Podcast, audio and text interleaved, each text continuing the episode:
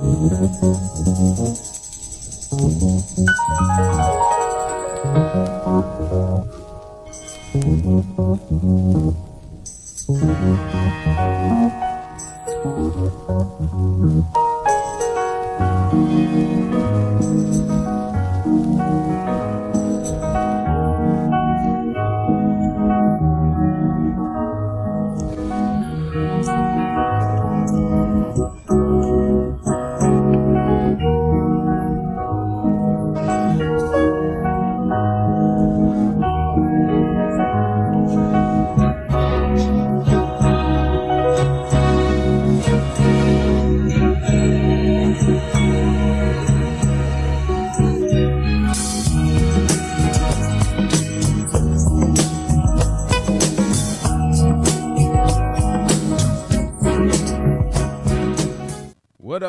Welcome to your morning drip. I am your host, Ronin Roc.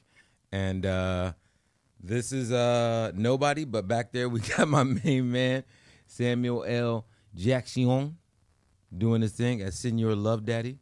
Uh, that's a joke, but yeah. So uh, this morning we got a special guest coming into the building. But before we get into that, I just wanted to see, I wanted to say, how y'all doing? How y'all living? Y'all living good? I hope you are. You know, this is going to be another fantastic episode of Your Morning Drip. Right now, Sneaker Week is going on. So we're going to be talking about Sneaker Week today. Last night was the Leafs and Laces event. Why, why am I looking here when I can look here? It was the Leafs and Laces event, and it was amazing. I DJ'd. I also ended up being uh, one of the artists on board on deck, and uh, it was a good time. Good times are had by all.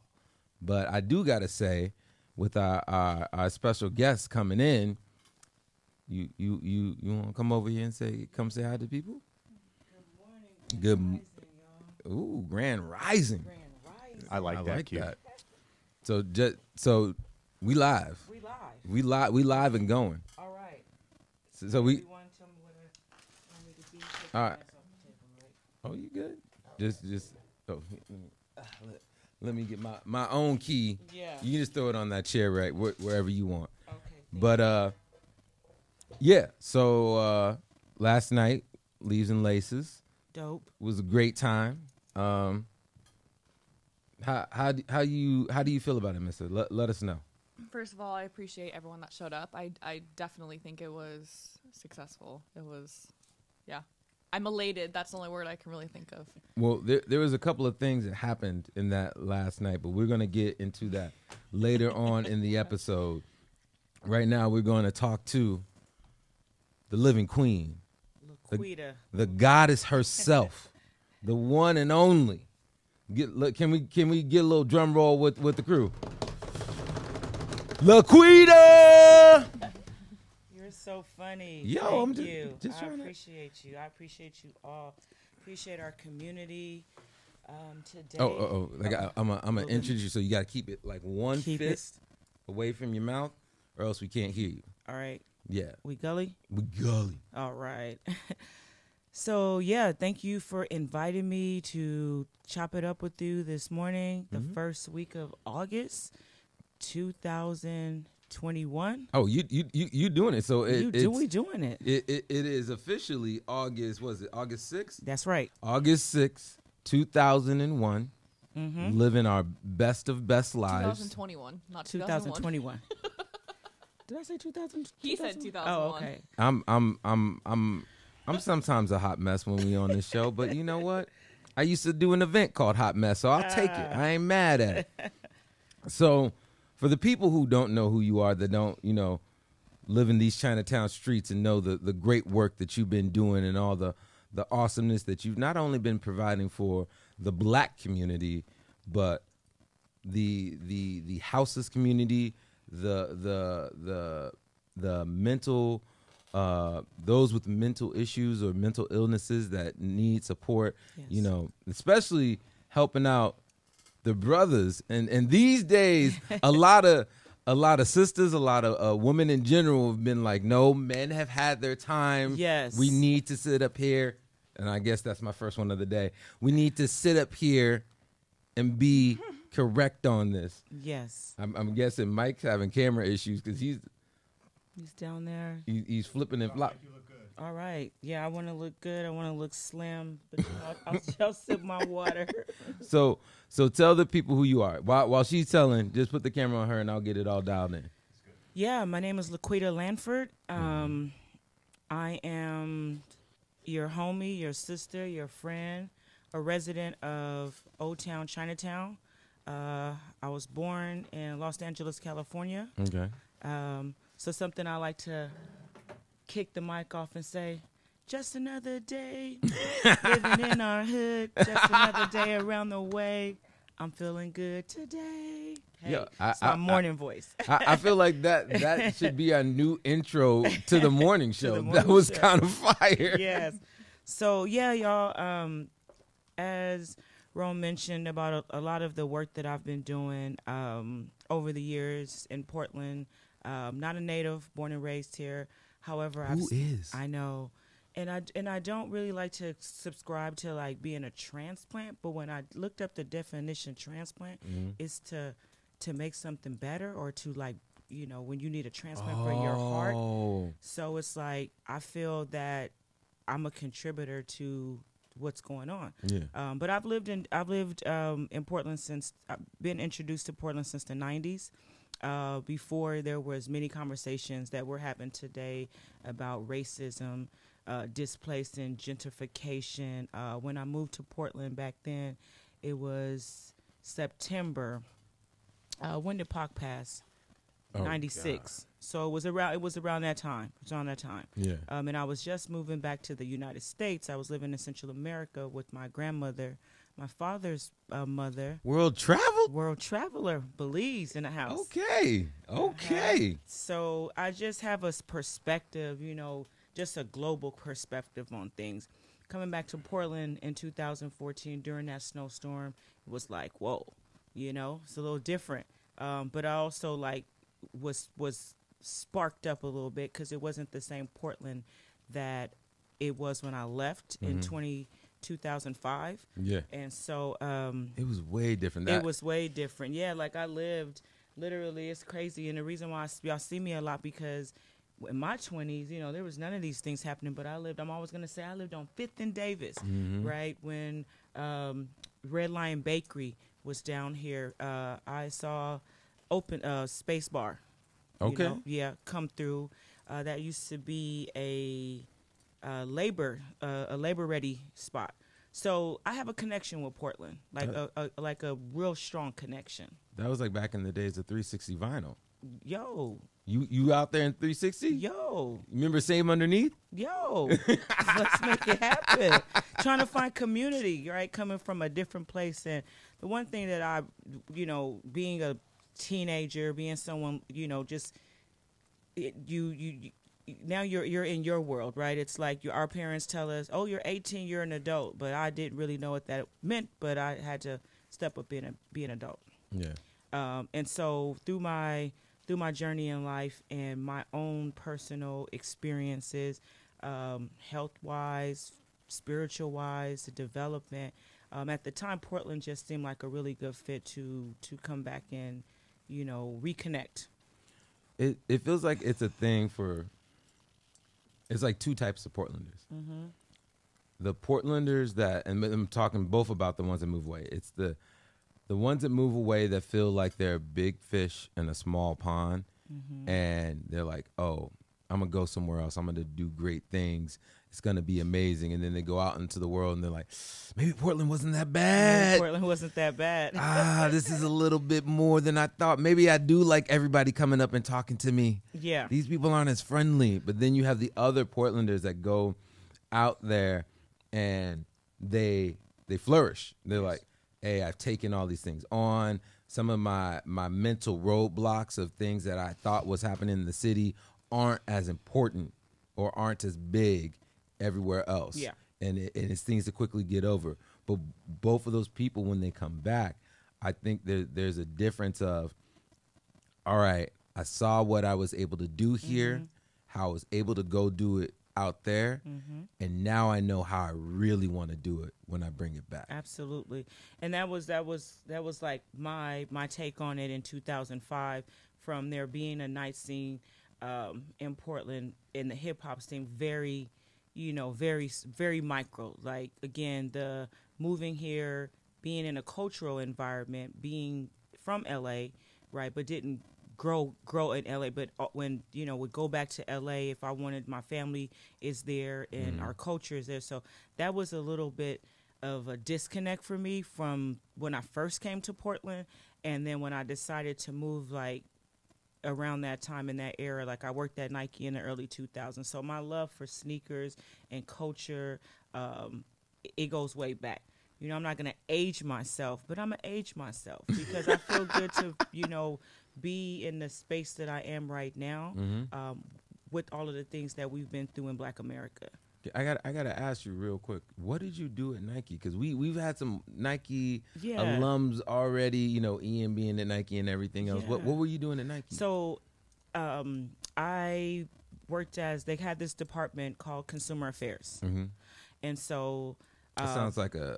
I know, right? Like a really like Consumer Affairs. It but sounds it like was, a SVU or something like that on TV. But it was what, the total was it it was customer service, but Okay. it was just like a different customer service because you worked at Nike, Mm-hmm. and um, that was a shock to me when I first moved here too. Just the first time that I saw the swoosh downtown, like geographically, I didn't know where where Nike where was Nike that was it, that was in Oregon. Mm-hmm. So my first first time applying for Nike was at the Nike Town Portland store. Hmm. Got that letter said, "Oh, sorry, you didn't qualify this time." And then like a couple mad years later, I've had a friend say it's all about who you know. Hooked me up, gave me some information, helped me out with my resume, and then I had an interview. I had another interview. I had three interviews. First time I had a panel interview. Um, Panel? panel interview. And I, I remember saying to them, you know, please don't send me that card in the mail saying that I didn't get the job. And when I did get a, when I did get something in the mail, it was like, congratulations, you have been accepted to work at Nike. So that was really good. But the b- department was like, if you had issues or, or questions about product, you can call that one eight hundred number. Okay. So it's uh, the inspection uh, warehouses in Wilsonville. So if you have an issue with your, at the time, Air Maxes was big. Retros were just coming into play. So we would get a lot of questions about the Jordans.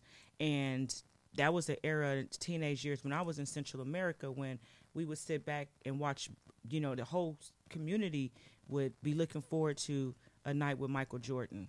So to actually uh, be in that sp- position and then be offered to be the brand Jordan liaison at the time, 23 years old. So it was good. It was good. You know, so my whole cubicle was all Nike and anything questions that the department had, they call me Q. Mm. So I called it Q tips. So Q tips. What We- you need? We, Q-tips. we, I, I mean, this show is getting longer and longer by like the day. We might have to make a segment called Q-tips. but yeah, to go How, back. how to survive in Chinatown. how to Q-tips. survive how to survive in Chinatown. But to go back to the mission, well, all that to say, um, I've had you know different experiences here, and coming back, I was also houseless. You know, I would say when we say houseless or homeless, we know the term homeless.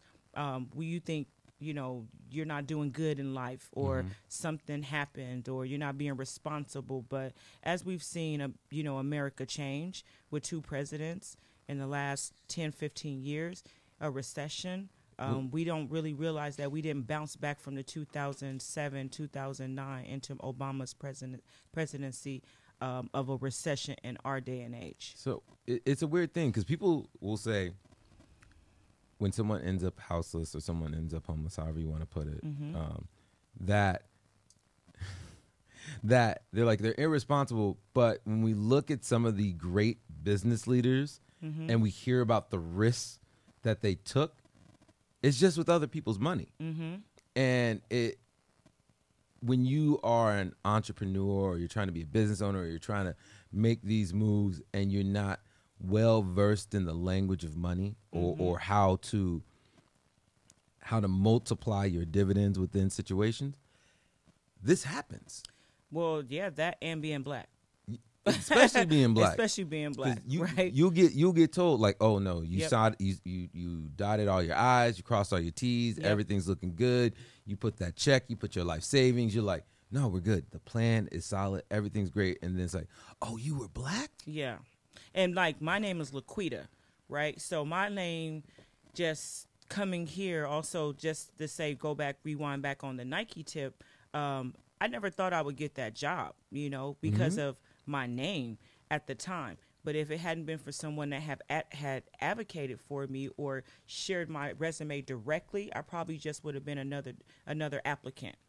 and I I resonate with that so well because I know that my my my my government Yeah, my government, my is. Kevin Yeah. and uh, soon soon to be changed Mm-hmm. soon to be changed but my my government's Kevin and I remember getting interviewed as as a youngin and having to deal with the whole entire like oh you're black Mm-hmm. you your, your first and last does not show that and the jobs that you're going for are not typical black jobs Yeah. and I'm like, well, okay, Mm-hmm. here here I am. It's it's now weird though because we live in this like double edged sword age where we're still segregated from what we should be able to fulfill in the job employment ranks, Mm-hmm. but at the same time they're like, oh, being a minority or being POC is sexy. Yeah. Let's we need to we need to get more of these in so Yeah. so we can brag about Yeah. like But then that become tokenism, right? Then that becomes a Oh, uh, we, we know about tokenism. we know out, about out on the I movie know, night. right? the movie night, right? We were both called token by this random person coming by, but um, yeah, and and within that time of that recession and leaving and leaving Portland, I didn't leave because it was a bad thing. Again, you you're young, you want to explore the you want to explore your yourself and and just places, and so. I went to LA. I have some family down there. I didn't. I kind of spent the summer there. Um, I ended up in Las Vegas. Um, and then Vegas, I was there for a few months. I got a job at the Nike Town Las Vegas store, became a store manager there. Um, so because of my experience, right, like this journey that you, this this life, you know, it's it's magical, and sometimes you don't know where you're going to land or mm-hmm. who's going to open that door as we're talking about. So from that experience of there i was able to you know it and i didn't i didn't go to las vegas because i had an opportunity there. I was just all random. So mm. but i had experience from portland. I had experience from oregon getting the getting my first apartment. You know there was some things it was much more milder than it is today.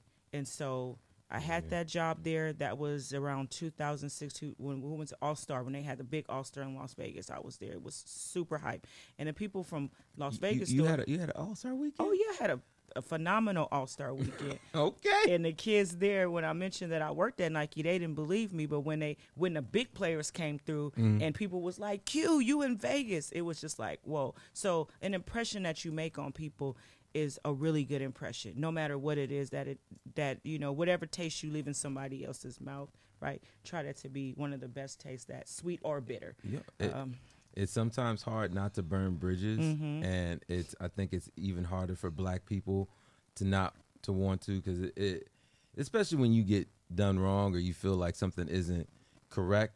Having those moments of being like, do I call this out? Yeah. Do I have a conversation? I, I recently, Mm-hmm. recently had to had to have this moment. I, I won't, I won't air him out. I won't air him out. This this is your camera. That's my Okay, camera over there. He won't so air I won't out. I won't air it out. But uh, I I had issues with a, a venue that I worked at, Mm-hmm. and I Mm. talked to instead of talking to the big boss, I, I talked to uh, the booker that I, I was connected with, and I was like, "Yo, these are where you did wrong. Mm-hmm. This is this is where I kind of feel like it was racist. This is where I kind of feel like it was just blatantly out of hand. Mm-hmm. These are the situations." And the person tried to cry on the phone with me, Mm. tried to give me the the the white guilt Mm-hmm. tears, Mm-hmm. and, and it's like, it, it isn't. And I was like, I don't. Please do not cry. This Yeah. is not. This is not what this is for. But when, Accountability. but later on, you know, after after this pandemic is mild down, I was just like, hey, I don't want my residency's back. I don't want anything from you. Mm-hmm. All I want is for us to have a chance to talk and clear the air because I shouldn't have had the conversation with her. I should have had the conversation with y'all. Mm-hmm. And, and first, I didn't get a respond back. Sent another email like, "Hey, just making sure you got this." and when you can advocate for yourself makes a makes a huge difference um, again going back as being a, a, a minority, a black woman, a black person, and being able to do that in this day and age, and someone actually taking you, taking your words uh, seriously, and so it's you know mental health, right? We're we're we're we're talking in relation to all that we all. Ooh, that was a car accident outside. I, I heard that that bang. it was a screech and a bang. Um, possibly the re- other direction. re- really quick, just to finish that up, it was uh, so basically all it ended up with in being was them being like, "Hey, we would love to have a conversation with you, but if it's about this, then we won't, we don't really want to have a conversation about that." And I, and that turns into me when you call someone out for being racist or or, or having discriminatory discriminatory practices that are ill fitting with today's times, Mm-hmm. Mm-hmm. and you say something to them,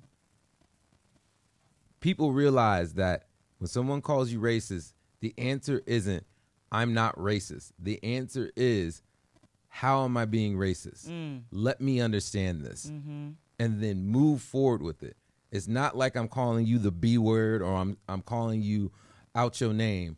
I'm saying that you're doing some kind of harm to me, and you're doing that by a visual stereotype. Mm-hmm. So let's just recognize it. Yep. I I really. I really really want people to know the work that you're doing. All right. We we talked about the work that you did in the past. But what is the what's the work you doing right now? the work yeah that that leads up to that leads up to my own like you know experiences with with like i said moving back to portland it being a bit of a change city at the time um, and deeply like looking for an apartment to live for like six months which was like wild to me um, for what i can afford from what i remember Mhm. and so as i was buzzing around Portland rent's gotten insane. Oh no, it's I was paying five twenty five. I mean, I remember when my sister was on off of Burnside by Fred Meyer's, paying like three thirty five for a studio apartment, vintage hardwood floors. So I left from here with that kind of snoozy, like you don't have amenities. Where's my dishwasher? Right? Like, when I'm in other places, like this is just way too much, and that you know, so that led to me kind of getting co- reconnected with Portland, uh, reconnected with friends, but also couldn't find so the numbers right. In the time, the era that I lived, folks would say, "Oh, the hood," meaning Northeast Portland. So I would be And in the they, hood, They moved us all out and of so there. they moved everyone out, and so that's what I heard. Like and saw that like immediately within the first three weeks. I'm just like, whoa, you know, like it's there's a lot of change, but didn't really know because I felt like I was speaking from from uh, the grave whenever I would call friends and they'd be like, yeah, you don't want to come back to Portland. I'm like, why? Like I love Portland. Lem- so that was that. Let me ask you. So I have this weird theory about how Portland gentrifies neighborhoods. Mm. So I always feel that it's like a black neighborhood, and then you know someone will buy buy one place or is renting one place already out to a black family, whatever it may be. But then they start to move artists in, Mm. and they make artist housing, and then they start to do the amenities that artists needs. Like you know, all of a sudden you're gonna get a laundromat, like a not not the hood one. Right. We- we- We're gonna get and, and shout out to the homies that spin. No, no diss to you, Anthony. I love you guys. um, but it, it'll be like we're gonna start moving in different coffee shops. We're gonna mm-hmm. start moving in little boutiques, and those things are coming in the neighborhood. And all of a sudden, you you lose little parts of the mom and pops, and then a couple more houses start coming up in apartments within the area, and then you look down. Well, and you- urban renewal, right? Urban renewal I hear I hear so much about- good and bad. about urban renewal, but Yeah. let's let's talk about like urban renewal in in Portland and Mm. like the history of Portland and the redlining and the intent around that. So that was what I was back, you know, uh, getting caught up on and like where when I would travel because I wasn't from here and I was still pretty young, it would be like. Oh, what are you doing in Portland? Or what are you doing in Oregon? There's no black people in Portland. There's no black people in Oregon. And I like sincerely didn't know what that really meant because of the you know like again be, born in LA living in the Caribbean living in other places up until that time. So this got That me sounds so amazing, by the way. thank you. It got me caught up and that's where the journey led to you know um, but one thing also on a personal note i was diagnosed with multiple sclerosis in 2010 at the time i was working in the shipyard in san diego and so my health and a little bit before that i was already starting to like retap into like my roots of like different herbal rem- remedies and dr Sebi was like I was just like, oh my God, like I all of these these things that are not for us, this is the reason naturally, right? Mentally. Mm-hmm. And so I went through that awakening in 2010, 2011 for myself. And and again, like moving to where at the time in San Diego, then I went to Belize after 17 years and reconnected with the land. So I knew immediately that it had to do with my environment. So it mm-hmm. wasn't like it was multiple sclerosis because I didn't know what that meant on on a, on, a, on that level, but it was going back to a calmer place, being in America, all this fast and furious of doing these things, and so I was able to slow down and sit with the elders, sit with my grandmother, and get the food that is for my DNA, Yeah. it's for our people from the diaspora, and that mm. was a healing. I stayed for six months. I traveled to Guatemala, different, you know, my, the ruins. This was like in nature. And so when it was time to come back, my parents really supported me while I was there. I opened up a little storefront. Like my, I, I was popular in my community ba- back then. Yeah. Always doing something. It You're was still same look- popular in your community. look- well, I was, you know, yeah, I'm a Sag, so wherever Okay. I go, I like to start some stuff. Yeah. So I was, and I they folks hadn't seen me, so I was like, start, you know, getting into our farming. So when I moved back to, well, came back to Portland, it was about like growing food. Mm-hmm. So I started off like being curious about like us growing our own food because of my own health conditions. Yeah. And so I worked. Um, I heard some folks. You know, it was a lot of great positive things about the black community as far as like being conscious about that, and um, did some. Uh, actually, got connected with the Urban League of Portland and volunteered or just spreaded my time thin or whatever I can do with Community Cycling Center, uh, Urban League of Portland. So a lot of these are now my partners, and just me being curious about and trying to find ways that black folks from the diaspora that we can get connected to the things that they said that we're not houselessness and homelessness. You know i wasn't homeless for a while but when i immediately saw the people on the streets it really touched me because it wasn't it wasn't the place that i left. And i wanted to figure out the solutions of why. So i moved in chinatown on Naito parkway um, and i've seen this community change in eight years. This is my eighth summer here so next february would be mark eight years that i've actually been back in portland. Okay. and so through this journey um, that I've been on with my own self and advocate, that's where the independency and the sort of advocacy e- evolved in community engagement because they're using these big words that I was curious about gentrification and seeing different things, but then I actually had a meaning behind it. And so that led me on all these different spaces to uh, when I did work at, I was offered a position with uh, Urban League to be a housing in outreach. And when down just around the corner here, uh, Right to Dream was on the corner. Yep. But when I left from Portland, that was a bookstore, an adult bookstore. Or Wait, wait, wait. No, no, no. That that was the Paris Theater. no, right here on the corner here, right There was around there the was a that was a Mhm. bookstore too. That was Ah. it. Club Dougal's and like this whole street, I, Shanghai. Mm-hmm. So completely different time, right? You knew people, and if you were, you knew people, and people knew you, and Mm-hmm. it was a different kind of feel. So that's what I was catching up on. It took me that ten years that I had moved away, caught up on that, and then that that accumulated and evolved to the Afro Village Mm-hmm. of like just thinking of hearing all these disparities and impacts. It first started like green in our hood. I go back to President Obama. That's behind you, woo woo, right? Mm-hmm. Shout, shout out to Barry. It was his birthday just uh, last episode. Yeah. Yes, and he um, during his presidency and champion out there. I just Oh, gotta do oh, the call numbers. Hold y'all. hold on one second. I like how y'all went so crazy and jumped up. Uh At the Missa, top of the can hour. you can you hit us with the call letters one time? You got this? You want to do it, Missa? What we doing? we I gotta do the call letters for the for the radio station. You're listening to KNUM 96.7 FM, streaming online everywhere at thenumberz.fm. The number. Numbers. I, I love that we have uh before we could have a clear and concise hip hop station in Portland that actually had long standing legs and hosts that they would keep.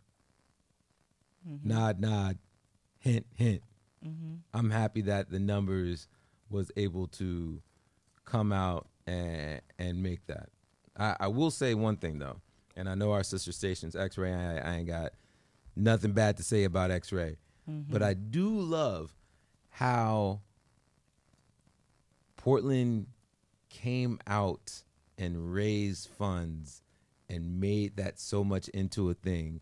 And in the, I will call it the era slash summer of George, it's a couple of years in for the Numberz, Mm-hmm. still what it took for people to recognize that this was a needed thing. Mm-hmm. And, and the Numberz not being a hip hop station, it just being a black radio station. And so all our, our, our vastness within it, not to be stereotyped to only one thing. So I, I, I do find it interesting. I do find it funny, but I think that goes back to what you're saying about making a village. That the Numberz definitely was a needed thing, Mm-hmm. and I think what it's going to involve, to, was going to evolve into, is probably going to be one of the most successful radio stations that Portland's probably ever Oh, seen. absolutely. Because Yeah, when I moved here, it was I don't. Yeah, all they played was no diggity, no doubt. do you, do you remember? Oh, bo- play on, play uh. do, you, do you remember before they did the old version of Jammin' 95? Yes, yes, B- yes. When there was just Z100. Z one hundred. That's And exact- there- right. There we go. And so I was here the era of uh, Jammin' 95 Mm. and Jammin' 95, and at the time before the Nike job, I was working at oh, um, up at the up on the hill at the hospital, and for four months, y'all, for four months, they only played repeated songs with no. They were getting it was like the same songs rotating Oh, for yeah. hours, and so then they, still started bringing their personal people. Ebro. Ebro, yeah. Ebro came through, and Ebro actually, you know, uplifted, like talking about the numbers. Mm-hmm. And today, he was a person that actually put some personal touch of culture there Mm-hmm. and brought all sorts of people. We had Love Jones. That's where Love Jones at the Ohm was, you know. So it was some good times, but it also was, you know, you more could have been like. I was looking for that buzz. So the things that I'm, in, I'm involved in today was like they're 20. It's 20 years later um, which is cool with that maturity. So thinking about our environment and environmental racism and places that we Yeah. could not have lived and where we and where we live at now and the things that we see on the streets today. Again, when we talk about when I talk about or refer to a village, it is community. We've heard that stand that African proverbs that it takes a village to raise a child. Mm-hmm. So in order for us to thrive, maybe not equally, but put put put thrive, Mhm. it's it takes you know it takes all of us to come together. And so I really appreciate you know our growing friendship and relationship and colleagues and Michael and Melissa and Ian and th- like this has really like y'all keep me like I keep I'm able to. What said?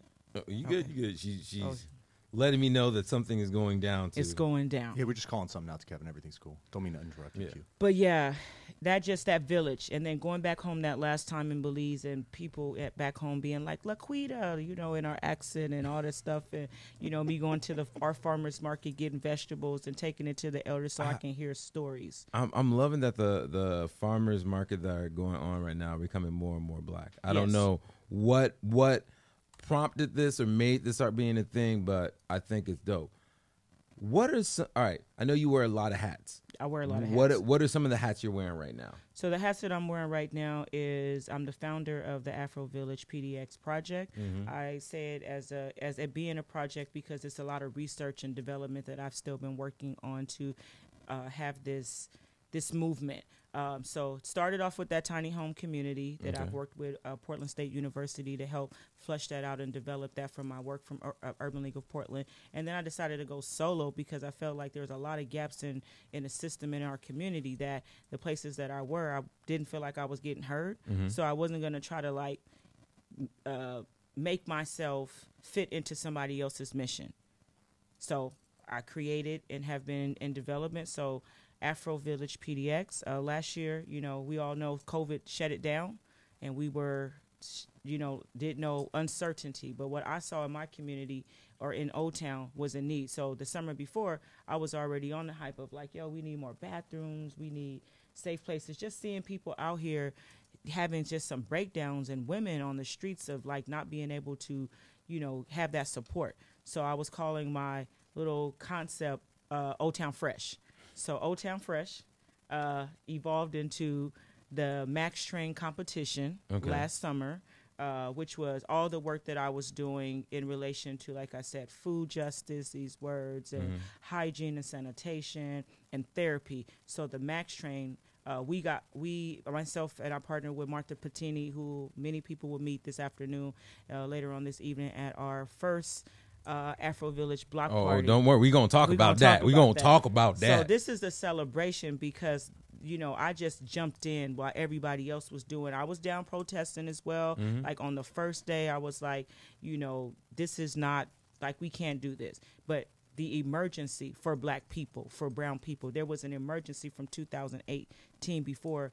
Uh, old boy became the president of the United States of America. So going Yeah. through that and accumulating. I had masks, all sorts of PPE and things, just like saving up for that rainy day. Mm-hmm. And so when it when it came through, I was uh, used to go to Floyd's coffee shop a lot, and the owner uh, called me actually and was like, "Hey Q, you can use this space for whatever you need to use it for."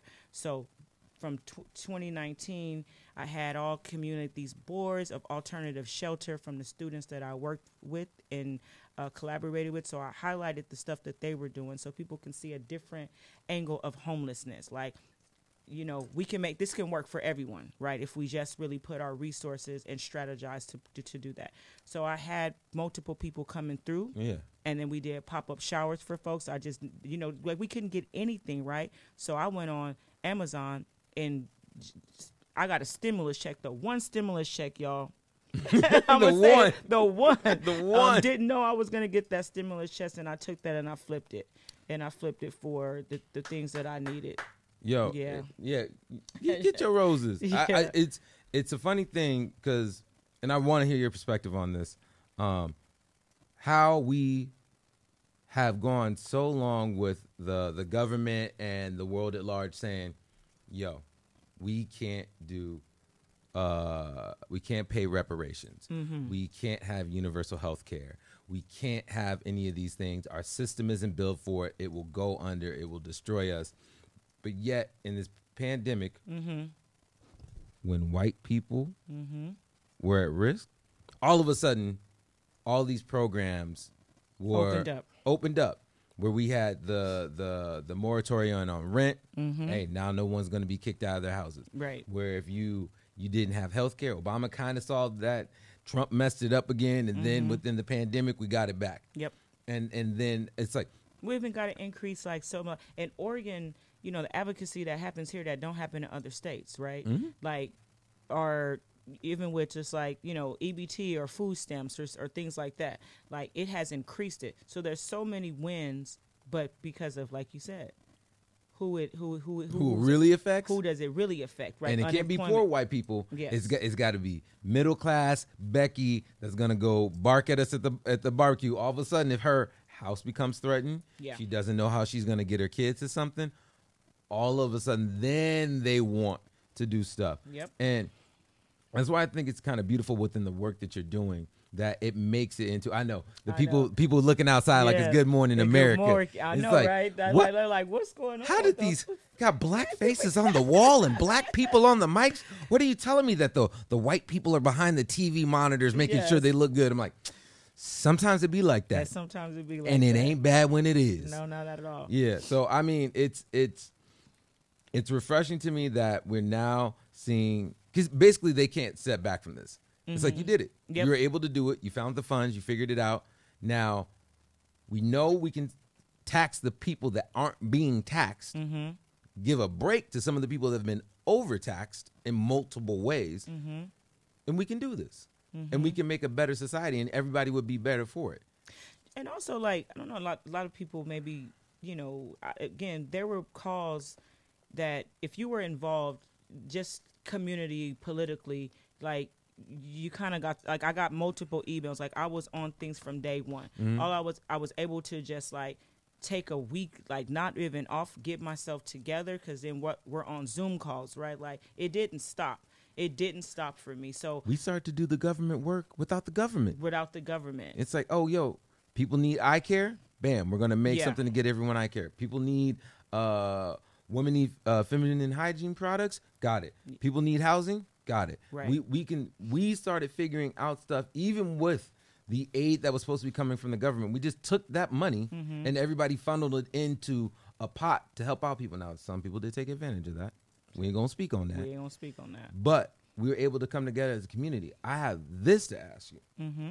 because a lot of people talked about this and we really didn't get to it uh, in the protest. It never became a focal point. Everybody was kind of waiting for the black community to take charge, Mm-hmm. and I talked with some of our elders, Mhm. and they were like, "It's gonna get co-opted, Mm-hmm. and they're gonna make it to be about everything but about what it needs to be about." Breathe in. I know that you took a crucial role in that, and we had a lot of these orgs Mm-hmm. pretend like they were going to take more of a role in that, and I feel like a lot of them more so took the clout but didn't do the work. Mm-hmm. Um, And it goes back to those those calls, right? Those Zoom calls. Where now you can have meetings about meetings. you can have meetings about meetings. It's like it's a hundred people. I remember the first call with the mayor and BIPOC groups and all these folks. What are you going to do for the black community? What are you going to do for the most marginalized communities of, of, of Portland and Multnomah County?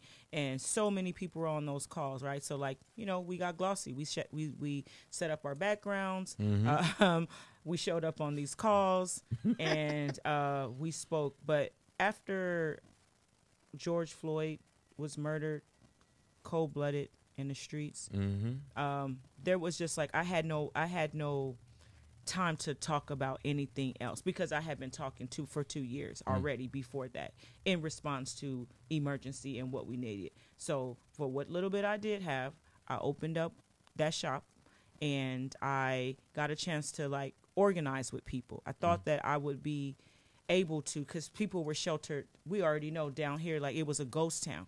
So things start to when it started moving just a little bit. The people who most people came downtown because of the services, but when they couldn't get their medications, when they mm-hmm. couldn't talk to their caseworkers, or if they were set up, you know, that affected what we see a year and a half later because people were getting some sort of support. It also opened up a huge door for other Oregonians to move into Portland or other mm-hmm. people to come through. And what we see is it's not the the same houseless people or homeless people that we saw three years ago. Because there's a point they got this point in time that they do every year which means they go out and count how many homeless people are out there. If they would have taken care of that problem or those situations before we would not have the the impact and the the growth of homeless people on t- tents right now. Because these are new people. These are not all the same people. Yes. How, so how did it turn into us looking like, especially in, within the protest? How did it go from us looking at uh, the black community at large, helping them, realizing the treatment of them, to then us going to every other marginalized racial or sexual orientation group, then to being like solely, hey, we need to take care of the houses community. It it, w- it was that transference, and I'm not saying that any of these pla people didn't deserve light or spotlight or their, their mm-hmm. situation to be recognized. It was just how did we get from point A to point B, and it was mm-hmm. it was lightning fast because it was from I would say by it started in You know- May by by by Because people July? were the thing is people were already talking and had already had their, you know, politically. We got one mayor and we have what four council folks, and we had one pass away at the beginning of the year, uh, Commissioner Nick Fish, who if he was for me, if he was still hanging on. Um, it would have been different. It's just certain people who would have made different decisions than the people who are currently in in office. And we also were, you know, Ryan. yeah, yeah, completely. We're also were, you know, that transition of President Trump. Mm-hmm. Um, so many elements. Us having our local in all cities and states having their local government, and so we're like again one of those states that are more active in government than other people are. So. I'm not well because I have my experience here, and I know what I was able to make a call and what commissioners and people I have access to on my phone that I was able to call and say, "Look, this is happening right in my neighborhood. Like I need you to get here and do something because you are responsible for the res- the responsibility and again the accountability. If we vote someone in or if we support that person to up into one point, we don't stop doing that. So are you saying that because our elected officials were unable to handle their responsibilities correctly, that each one of these segments it was like, well, yeah, black people been going through this, but y'all ain't even fixed the thing within the LGBT community, and they've been getting all the things that they need. because be, then people had time on their hands to sit home and you know we were not busy so Yeah. people were making groups and utilizing this technology and you know now like everyone's in fear there's a Mm. fear it became a fear mechanism it's like Mm-hmm. how am i gonna how am i gonna survive you know so we for me it was just like i couldn't really kind of spread myself with everything but to focus on from 2019 2020 and then doing the afro village because those camps that there's three camps that were being that were not put in place. One we see by the greyhound bus station right? Mm-hmm. And so people who reached out to me from sisters of the road and from street roots right they have a different activism hat than i feel that i do for my people but i was called in and was asked if I wanted to manage this or then I just I wasn't ready for that because I knew it was going to be chaos and it was going to be confusion and it wasn't going to be about what I am about. So I stepped back and I just let the stuff just roll out and Wh- did my thing. what what what I what I feel like I'm hearing from you is Mm-hmm. we need more black women managing more projects. We do. and I, I really feel like it's a thing that because just the way that you've been wording it and talking about these subjects and the the the passion that I hear within you about it, it's the character that is inherently in every black woman that makes it so they can be nurturing, they can they can be on on top of because we know black women have been raised in single families for for for generations. Right. We're the bookkeeper, we're the managers, we're every single thing in the household.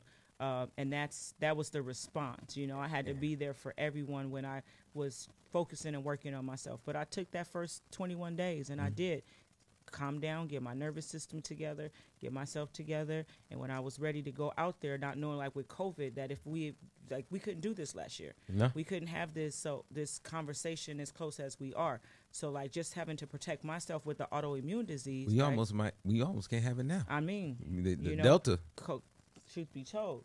So, Delta Airlines flying over all of us, messing us up. but you made a really great point, and I appreciate that because if more black women were able, it's not even if we were able to, um, you know, and not If the opportunities weren't shut down, exactly, and like, and black in Portland means something different than black in L.A., black in Chicago, black in New York, and so I'm a black woman. hmm My mother's black. My father's black. We're from the diaspora.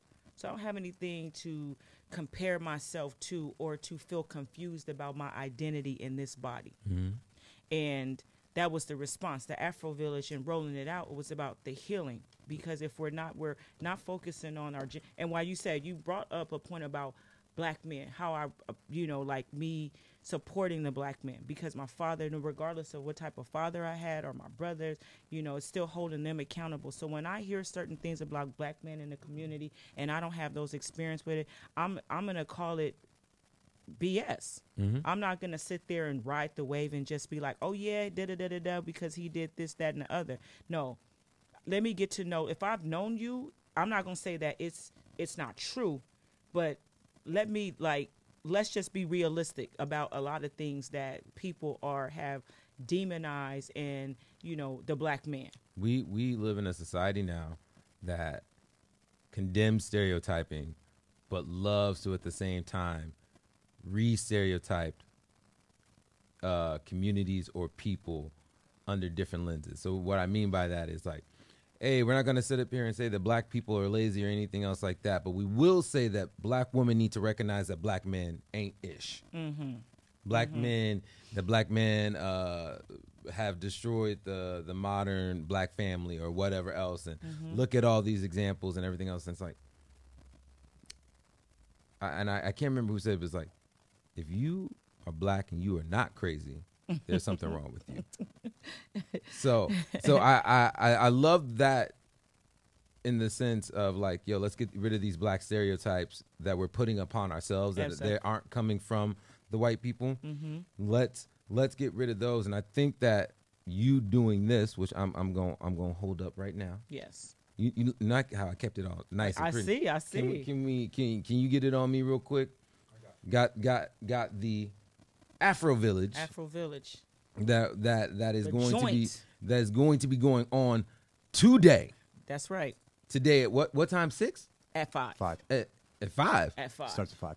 starts at five. See, so it that's- looks that's- like it's that's- that's- Portland weather out here in these streets. Like this is just the one day that we have seventy and No, some it's scattered 'cause shower. it- shower. it's because Portland needs growth and the black community is doing something. Mm-hmm. So the the the, the the Most High is blessing us That's- with that's- some some nutrients for us to grow, and knew, and, knew- and knew that we needed that today. Yeah. So that's what's going on. But no, tell tell us about this amazing event that you're doing, yes. so and Um, and it's with Sneaker Week. and it's with Sneaker Week. Sneaker Week. Sneaker Week. So I did all this stuff, y'all. Uh, you know, last last year leading up to this competition. Mm-hmm. You know, uh, I'm a nerd in so many ways. You know, I'm a DIY to the fullest. Mm-hmm. Okay. And so I don't know anything about that. I mean, like, do it myself, right? Yeah. Like, if I don't know it, right, do it yourself, right? And so um, I part with Martha Patini. She's an Italian architect, Okay. and she was asked to support me uh, with just some graphics and things like that in the early pandemic. And so we started creating together. And so I just poured a lot of our experiences here and my experience into that that vision.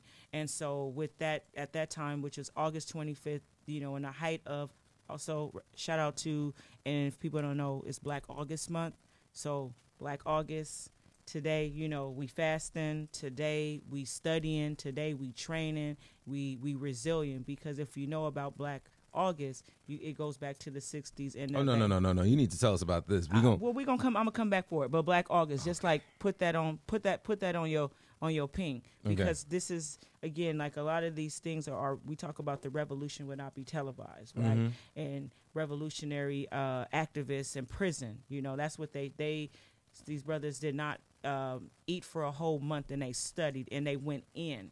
Right, so we, we say Black History in February. We Black 365 days, sometimes you, you know all year around, depending on where you're at. Sometimes we make extra days because we make- can't fit them in. We can't fit them in. So that month last year, all this you know excitement, sneaker week, it didn't happen. I learned about sneaker week in 2019 just from in my neighborhood. Like, whoa, what is this? And got you know involved. And so at the beginning of the year, um, to January 2021. Um, I attended the meeting and the, they rolled out the, the conversation and the dream. Um, the the theme was dr- it is dreams to reality. Yeah.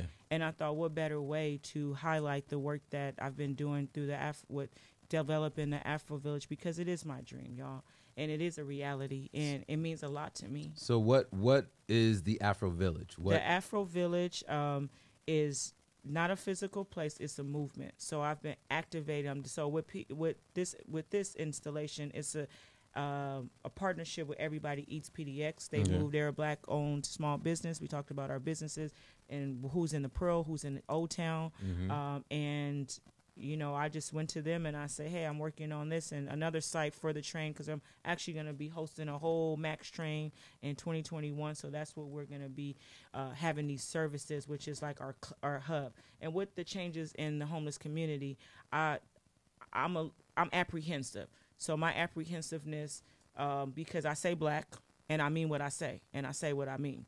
However, people again, you said if the black woman is in charge, people or these this this gravity. So it's for us to come together and with our businesses and all this. And so I'm looking I'm looking forward to all the amazing vendors that are going to be at the block party today because we're celebrating up until August 25th, which is the anniversary of the win of the People's Choice Award. So P- Q for the people. Q for the people. I've been for the people. I'm for the people. So that's what's that's what we doing. We celebrating. We got vendors. We got we have some food. We have House of Sound. Um, uh, some folks, good friends of mine. We'll have a live painting. Um, just community, right? I, you know, ex- we're expanding on PBOT's, uh, the Portland Bureau of Transportation, their Healthy Street Initiative. Again, we go back to this language that we see these outdoor eateries and things, sh- streets being shut down, but you go deep and you sh- it said BIPOC. So when you look at the businesses, and I'm like, this is a black business. They have a, sh- a structure, but really not resources. Yep. So I wanted to share my resources from my community. Uh, I won a grant uh, from Metro for placemaking.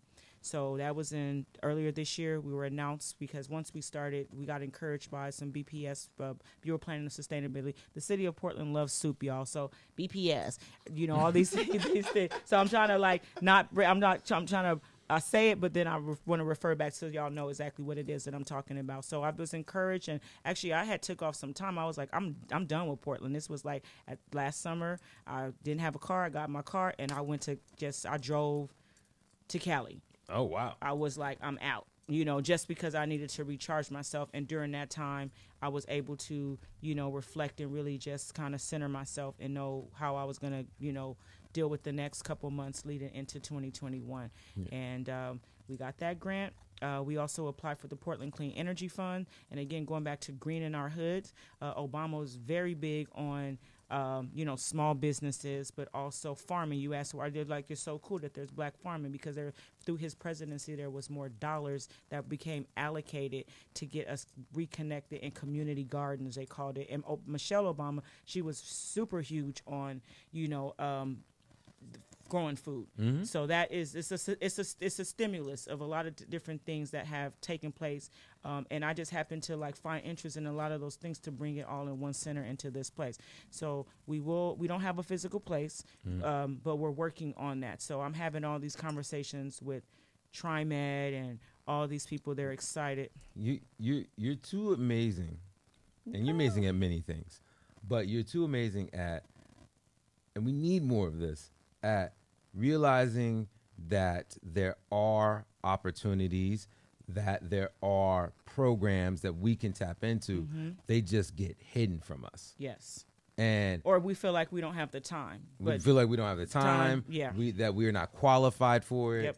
that that uh that it's going to go to uh another minority group or whatever else and it's not going to come Mm-hmm. and I'm us. like, if you say black, let's just say black. So I went through all of, you know, being around in the city, working with Bike Town, you know, everything that you see, you like, is a part of me. I've been connected to. So I'm bringing all those elements. And so the, the permitting was, it was a couple weeks process because it wasn't in my budget. It wasn't anything that I was thinking about that I would be doing. But I'm really, really excited that we got Davis to be closed down. We're going to have a street painting in a couple weeks that's going to reflect the Afro Village. We're going to take the outdoor parking space and use the Max Train seats, and it's going to be like y'all just wait for it. See, just I- wait for it, y'all. I, I know you got to do it out there, but I hope that we can we can partner on some stuff doing it Oh, out here because sure. a lot a lot of people don't realize that uh Chinatown, Old Town, was the original black home of Absolutely. of the black community here in Portland, and um, I I think within the history of this area, that and how it's been dominated by uh, one group, mm-hmm. that it definitely needs to be realized that hey, if we're going to say land back or stolen land, that we need to recognize this area mm-hmm. and also recognize its history. Was and you mentioned you know a few a few you know time you know a little bit of time back about gentrification. Mm-hmm. So some of these business these folks that we see these clubs you know they've been around since the 80s when it was a crash you know and they got in on it. Um, but a lot of them moved out because they couldn't handle you know they're like they got they fret. So we have a lot of vacant businesses down here. And i live in old town so i attend all the i was kind of put on when i brought the afro village and something i wanted to apply for as a community i knocked on a lot of these doors around here. I even shared it with my bro ian and i said yo there's this community livable grant through prosper portland. I looked over it. I outlined it. That's what i spent this the, the fall of tw- uh, 2019 doing outlining grants. Alberta alberta albina trust you know like i may not can do everything but yeah just looking at the language. So i'm like hey we can do this. Hey we can do that. It was a part that you could block off a street or a couple parking spaces now that evolved into something else so that's exactly what you know what we do it's just it's sometimes it's just knowing Yeah. you know and uh, Well, it's it's difficult not only to know, but it's it's difficult to. Uh, uh, I'm going to quote uh, Miss Lauryn Hill. It's the miseducation that we're fed about how we're supposed to go about doing this. Like, yo, when you have like a paperwork sheet and you're looking at it and you're unfamiliar with how to fill out this kind of paperwork, what's the language? What's the correct answer? What are they really asking, Asking. within the it, it gets super intimidating. I I mean, and contracts, you know, like Oh, uh, like yeah. it's like oh you're you're a contract, and we we and got too much of a history with a that. W W four, what's a W nine? So been you know have been blessed to have a few to grow within some of these a lot of these You know what? opportunities. I'm I'm just gonna say say this right now, and and just put me on the record for saying this. oh no, Hugh for mayor. Hugh for mayor. I, I vote. I, I would vote for Mayor Weezie, but Hugh for mayor. We we at least at Donovan, least let, let, Donovan Smith says that a lot. at least let let's let's get you on on uh, being a commissioner because it it takes people too long to do the right thing. mm-hmm. Shout out Samuel Jackson. Shout out shout, shout out uh, Spike. It takes too long for people to do the right thing, and when they do do it, they want too much credit for it. So that's why we got it. For me, it's like it exactly. It says it's an Afro Village joint, right? You know what resonated for me uh, again was was do the right thing. In the movie. Mhm. Like I went back and we said, okay, '90s. When I'm talking to my team and I have this vision, like literal vision. That's what we developed because I really wanted that to be the pain when they're like, oh, we can't do words and stuff, but so we gonna infuse it the way that we're gonna infuse it because there's a scene in the movie um, that talks that oh you stepped on I don't know he rolled over his sneakers. oh yeah, yeah, yeah. the The, the dude in the Larry Bird jersey. Yeah. he said you gentrifying our neighborhoods Mm. so we can go back and hear the word gentrification and see where how what it was affected in 89 we can look at boys in the hood when he took them to see the sign and it said gentrification Mm-hmm. right so there was some hitting uh, black filmmakers like they heard like you uh, what are the the black colleges Mhm. they were hearing this was 30 years ago Yeah. so this is the reflection of that today our responsibility as gen x's or black folks and brown folks and us coming together is really just say, go, moving forward within the future to be able to you know take Our- these things Our capability of doing storytelling has been already proven. Our our capability of making art to to to more so Jake. shine a, a light on on the world is already undeniable. We're the best at it. yep just just hands down. You Mm-hmm. look at some of the movies that have come out recently. You look at some of the comedians that existed within their storytelling. You look at the musicians. You look at some of the painting artists. You look at the colors and vibrancy of certain areas. You look how they had to change up sports because how we do it. yep When yep. we our do something- When we do something, we're amazing because we are the first people. yes we are and and and it's it's a thing that it's hard for people to accept someone that they've put down for so long mm-hmm. can do something for the world. Mm-hmm. And and i think that within this project that you're doing and it and us to a certain extent reclaiming our city. Mm-hmm. We're not we're not asking for Mhm. you to give it to us. We're reclaiming because we did it out here. Yep. when we did the movie night we didn't get any permits. Mhm. we didn't we didn't go ask for permission. Mhm. we didn't take the time to be like well are you okay with us? And you Yeah. know and and there's times to go through it mm-hmm because you you you you go through that paperwork you sign those you you cross those t's dot those i's you know why better than anyone i know You know what? Like, and I and uh, it is it, it's it's uh, it, it's documentation. Mhm. So if it's denied, because when we talk about OCC and hip hop, and why there's a hip hop week today with OG One, like G was my OG, was my DJ back in the day when I did something at Bowser's, Mhm. like with a group of people, just like I didn't know. Again, you just hey, and to come back cannabis, you know, involved in you know the social equity of cannabis. So it's like when we sign our name and go to these public meetings and speak on it, it's historical. So this this plague is a historical moment. When this today is historical Yeah. because no one has been able to shut down the street in the Pearl and get the amount of get the amount of support Mhm. on the front face. We'll mm-hmm. see how it turns out. But so far, through the Pearl District and folks that I've that's like connected with have, have been supportive of this. So mm-hmm. I'm only asking my community mm-hmm. because I put myself out there, put myself on the line, that y'all just come out and support, not for me, but for us. So this is the thing that I'm gonna say, and it, and and, and it's weird because right now you being able to do that in the pro, you you right about that. You 110 percent right. You getting a spot in the pro, shutting down a block in the Pearl that isn't now going to become a biking lane and a new through route or a new expansion over the uh, the expressway. Yeah. That don't happen, and I know it doesn't happen because we've tried to work with uh with a bar within the Pearl and that has some uh POC owners Mm-hmm. that Mm. we're like, hey, yeah, we did an event. We we we we did it for uh, the LGBT community, Mm-hmm. and uh, it was great, fantastic, good turnout. Nobody had any problems, no fights, no nothing. Uh, we're gonna do more of these, Mm-hmm. and they were like, no, yo, black ain't, Mm-hmm. and they've done everything to shut it down. It's like, but every other bar down here is able to do outside seating, Mm-hmm. close down streets, everything else. There's no noise ordinance for those and other you places. what really sparked it too? I went there for an interview that I that when everybody eats, they moved um, down here in, in March, Mm-hmm. and so Johnny Huff and Marcel have been like I've gotten really acquainted with Johnny. First time I met him was at Green Hop, and he was doing chicken and waffles. Oh. And Green Hop is one of the is the first dispensary hip uh, hip hop Ho- dispensary. ho- hold on one second. Don't you love how black the people first, started this doing is the first.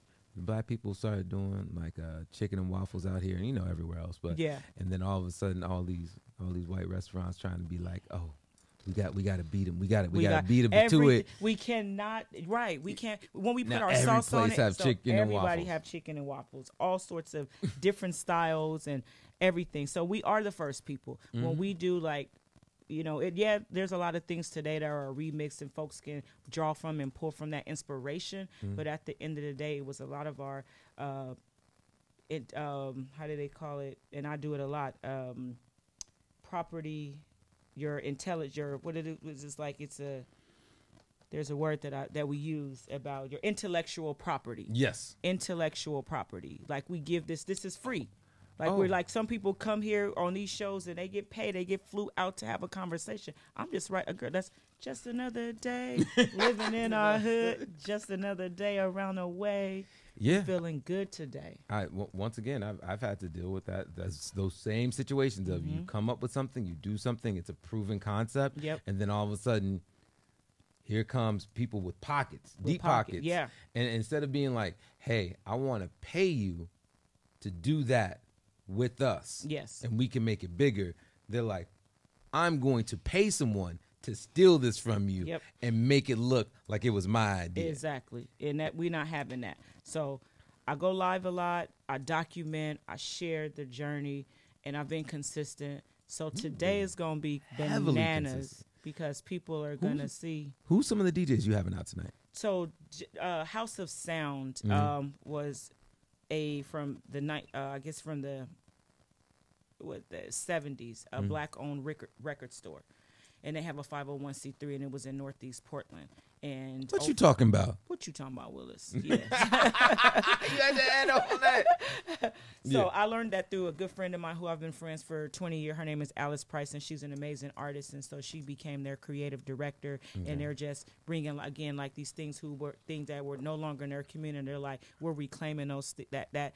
And now that we have this media and they're doing podcasts and all these things, so they offered their services to community hmm. because they support me to just come out and rock and rock the block.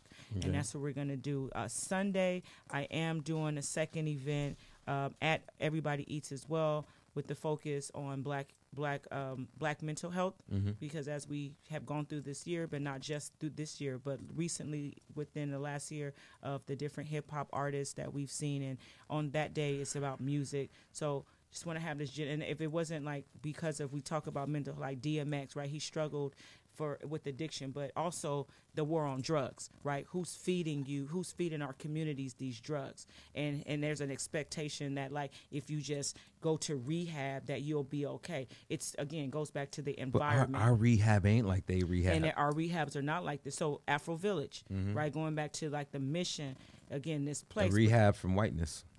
all of that.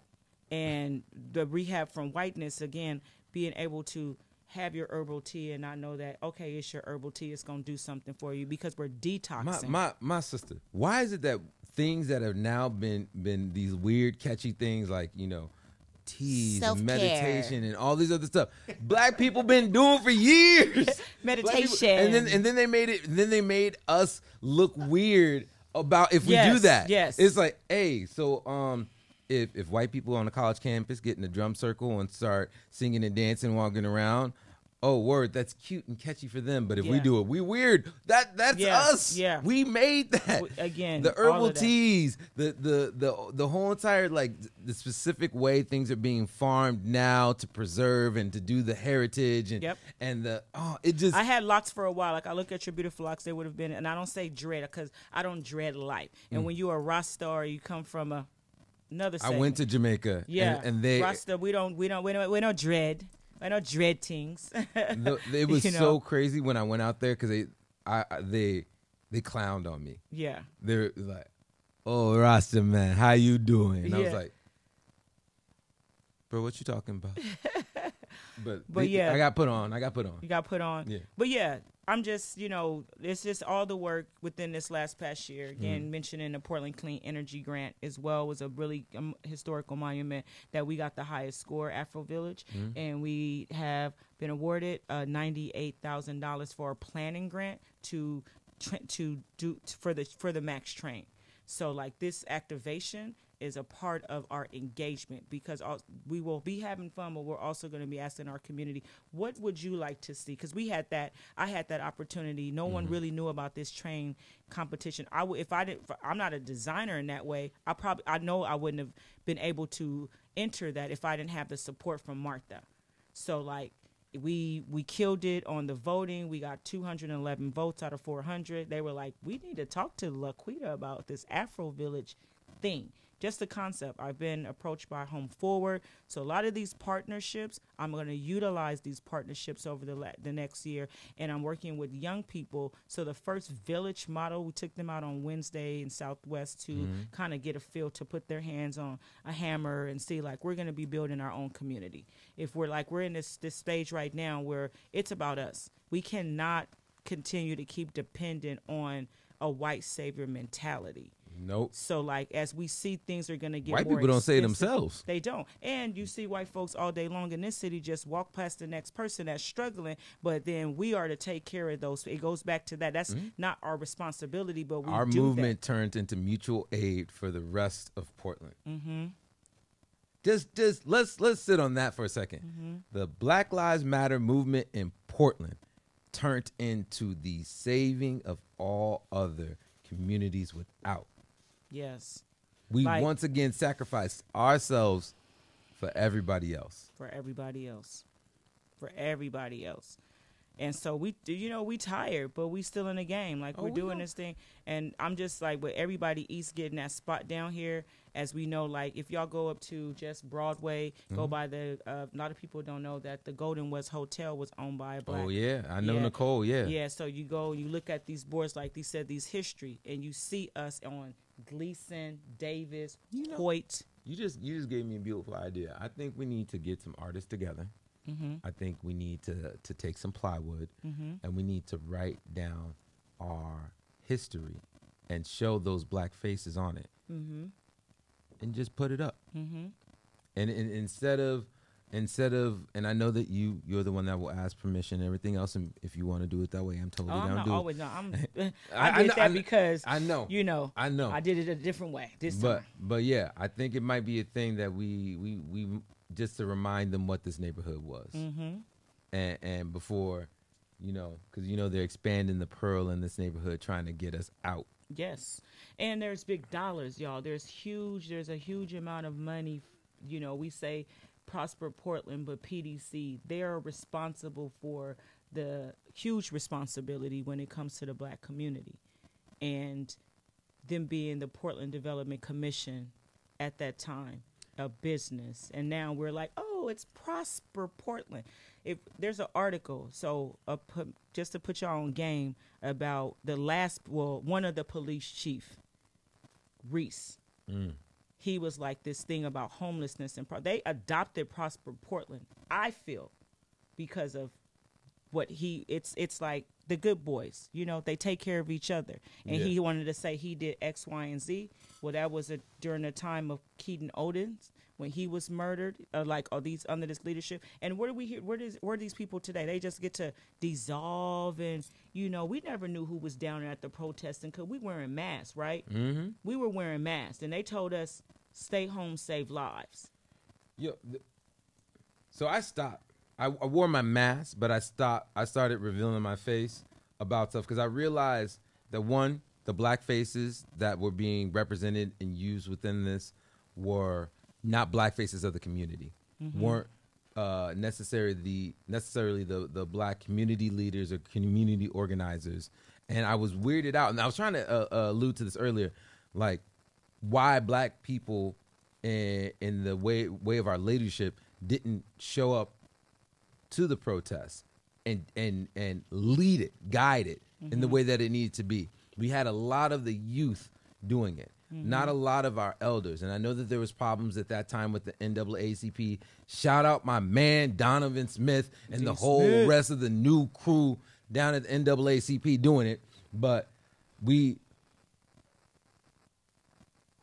first off, my, my main my main and first question is who are black leaders and mm. organizers that are most important that people need to know about right now? Like give me your top three.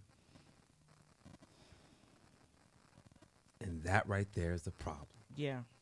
And and, and because the consistency and then when money gets involved and then people go into hiding and again it's like you're from here you're not from here uh, we have our way of doing things and we got 62 million dollars for black Oregonians, you know, yeah, we were on that call. We, I was on those calls too. I put my, you know, my uh, recommendations in, and also I've been on a statewide board uh, for land and development, and as a for um, researcher for homelessness for over two years within, once a month. And you know, okay, so we show up, right? But also, like when you speak equity, you want me to be here, or you like find a contract. So they paid me to be there, to just give, to be who I am. And I read the doc. I mean, it's a hundred and something documentation sometimes to to not the, the past, but to look into the future. So I'm really on Afrofuturism, looking into the future. Transportation, what we're doing with amenities and transportation, is going to be so beyond what people can see because they already did it in Wakanda. If you look at the last scene in Wakanda, the last scene in Wakanda when they're, it's beautiful and it's real urban mm. and it's African. There's a train that's sitting in the middle that's become the hub because it's not going to one thing about this project is that that one train is not going to go in the landfill we're going to utilize that for something for the people it's it becomes uh, it's it's the thing that train lines historically have been the arteries of a city. yes The way that you transfer blood and life to to a city is through its train lines. Yep. And that is one thing that has confused me for the longest time within Portland and in Oregon in general that they're just now kind of tapping into. Mm-hmm. It's like the trains aren't going to the places that that some of the people need. And I mean that in the sense of like how long did it take for them to do the other max line to Milwaukee down 99E? mm-hmm. it takes them so long to do a lot of things here but and it, it's a thing that like I'm happy that it's happening. mm-hmm. So I'm gonna hold my my criticizing for seeing what's going to happen in the future. But I'm watching. and it's all bureaucratic and not that um, you need some more water? I'm good. Okay. It's not that TriMet really thinks that, oh, we're doing this thing. When I first moved to Portland, it was Fareless Square. So you can be able to, you know, be in the downtown area and get around on transportation for free and go up as, as far as to the Lloyd Center. And back in the day, we just had the ticket, right? So I would have a ticket because I'm poor trying to go to work. I can't pay you know, dollar something every day. But I do my thing. My bus driver knows me because you get to see community right through through that. Flash it, Fareless, and I lived on Beaverton Hillsdale Highway. I'm coming from downtown. I say Fareless. I get off the stop. Thank you. Mm-hmm. you know what I'm saying? Thank you. And so that that that part of this system is being able to disrupt that, being able to like have them think outside of the box. So when we actually see the physical training, it starts to do some things, and we are activating this space, and people are getting aware of what it is that could be done. It's like, oh yeah, like it's not only is it dope, but it's it's something that um, on the West Coast we just haven't did. There's folks in Canada, and it's gonna be a lot of investment into that. All we, all I wanted to do was just like help the people. I wasn't trying to do all that. Okay, it's safe food and all that sort of stuff. So that's what the Afro Village is on today, and um, we are keeping our fingers crossed to hear back about some funding for actual housing piece, which I look at as co-housing. Mm. and we can talk about that at a different day. But that is just all these things, all these things of 10 years of living here before, catching up, um, having some, you know, some friends and some support, and then arts and music, and this actually being a thing that we can express ourselves. Express yourself. I, I gotta ask you. I, I gotta ask you this because it's it's a hot topic of the day, and I know that a lot of people uh, are going to be talking about it in the, in the, in the next few days. Mm-hmm. Talking about sneaker week, so, sne- sneaker week within sneaker week. Uh, one, Kanye, Kanye. because this is going to touch on Mhm. mental Mhm, health. mhm, This is going to the the the black imagery of mhm. what how we think about our history and ourselves, and then Mm. also, you know, he just had Yeezy Day. Mhm. Uh, uh, what, what is that? Was that right, Mister?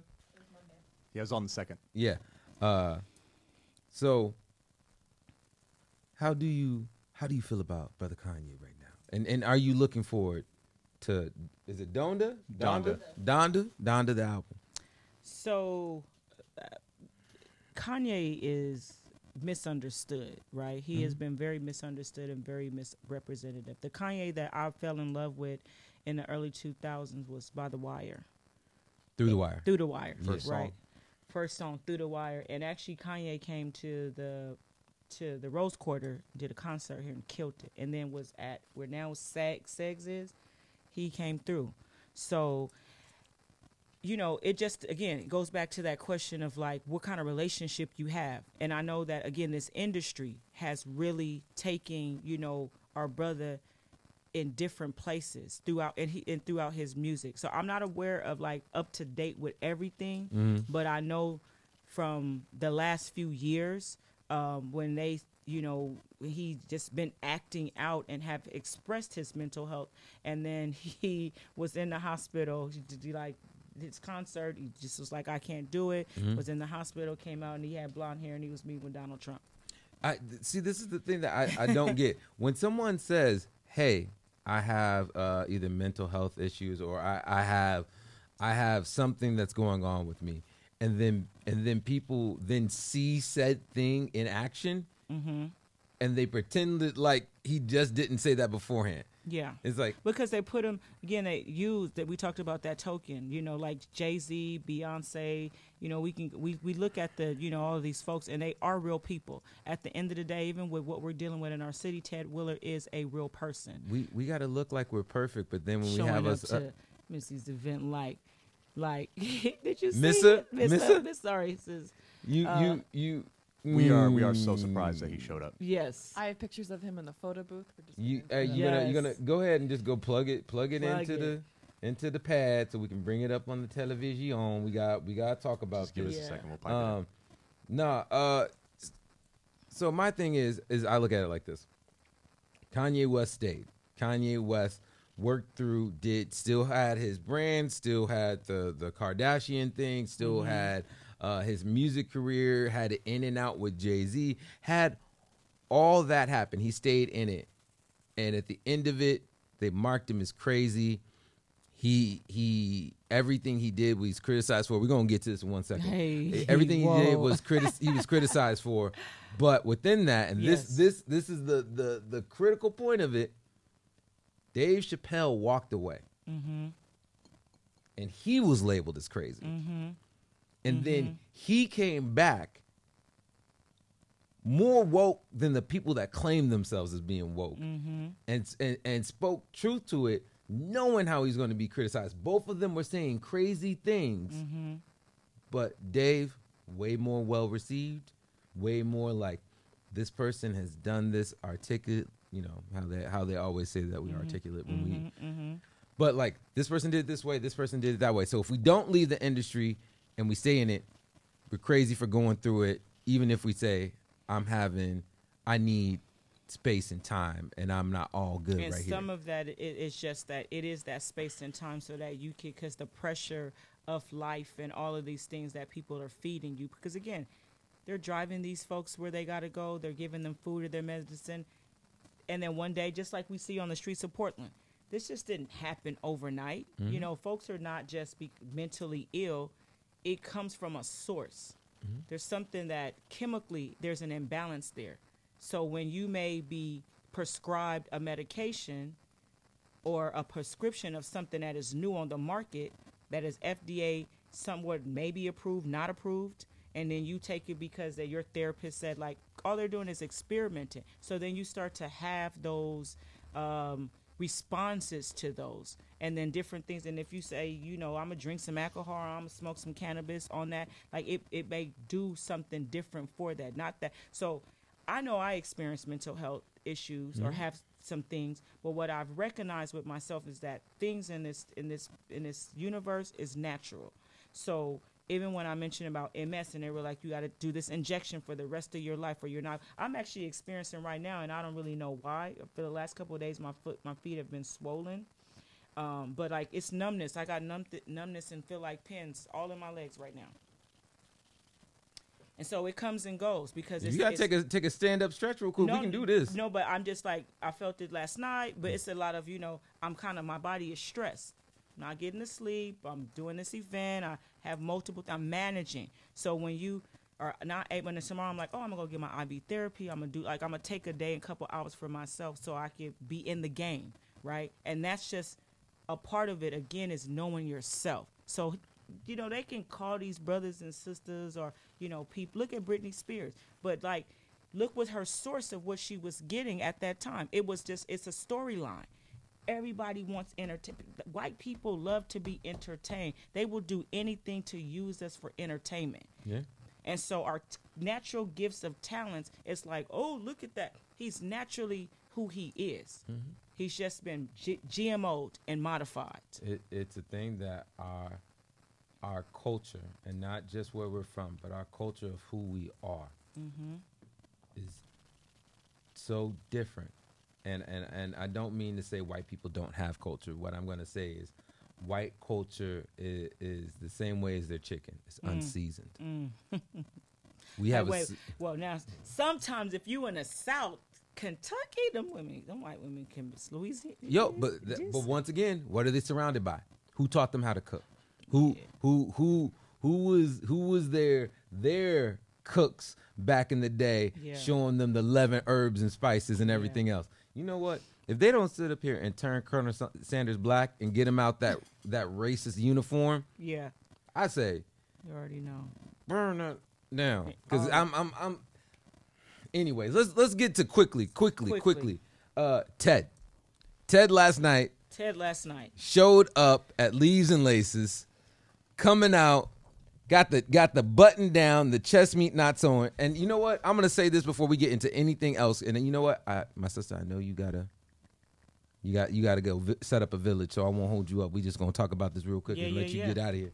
Uh, but Ted, Teddy, yo. His shoes last night, I wanted to so bad clown on this brother's shoes. He comes to sneaker week, Sneaker and week. and and what I will call the security ones, the the the the the, the Nikes that every security guard wears, because they ain't going to wear their J's, they ain't going to bring out their their their good shoes. Mm-hmm. They're going to wear these these these broke down trainers that they've had for about five years. Yeah.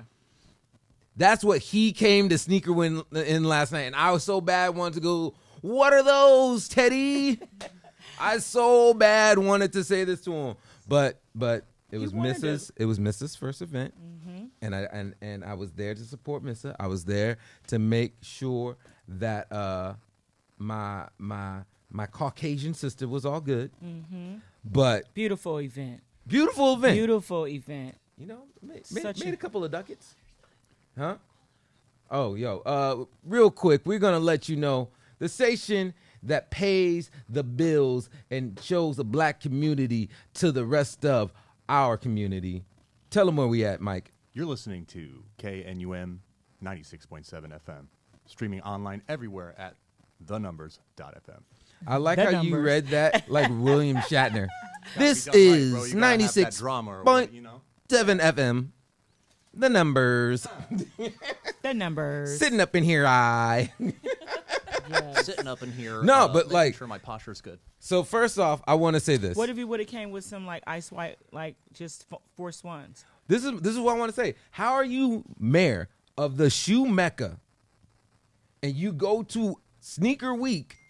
You know where you're going. You're not just like, hey, I'm going out. I'm gonna go to. You know what, guys? We're gonna go hit Dig a Pony, and then we're gonna go to uh uh uh Bar of the Gods, and then you know what we're gonna hit up?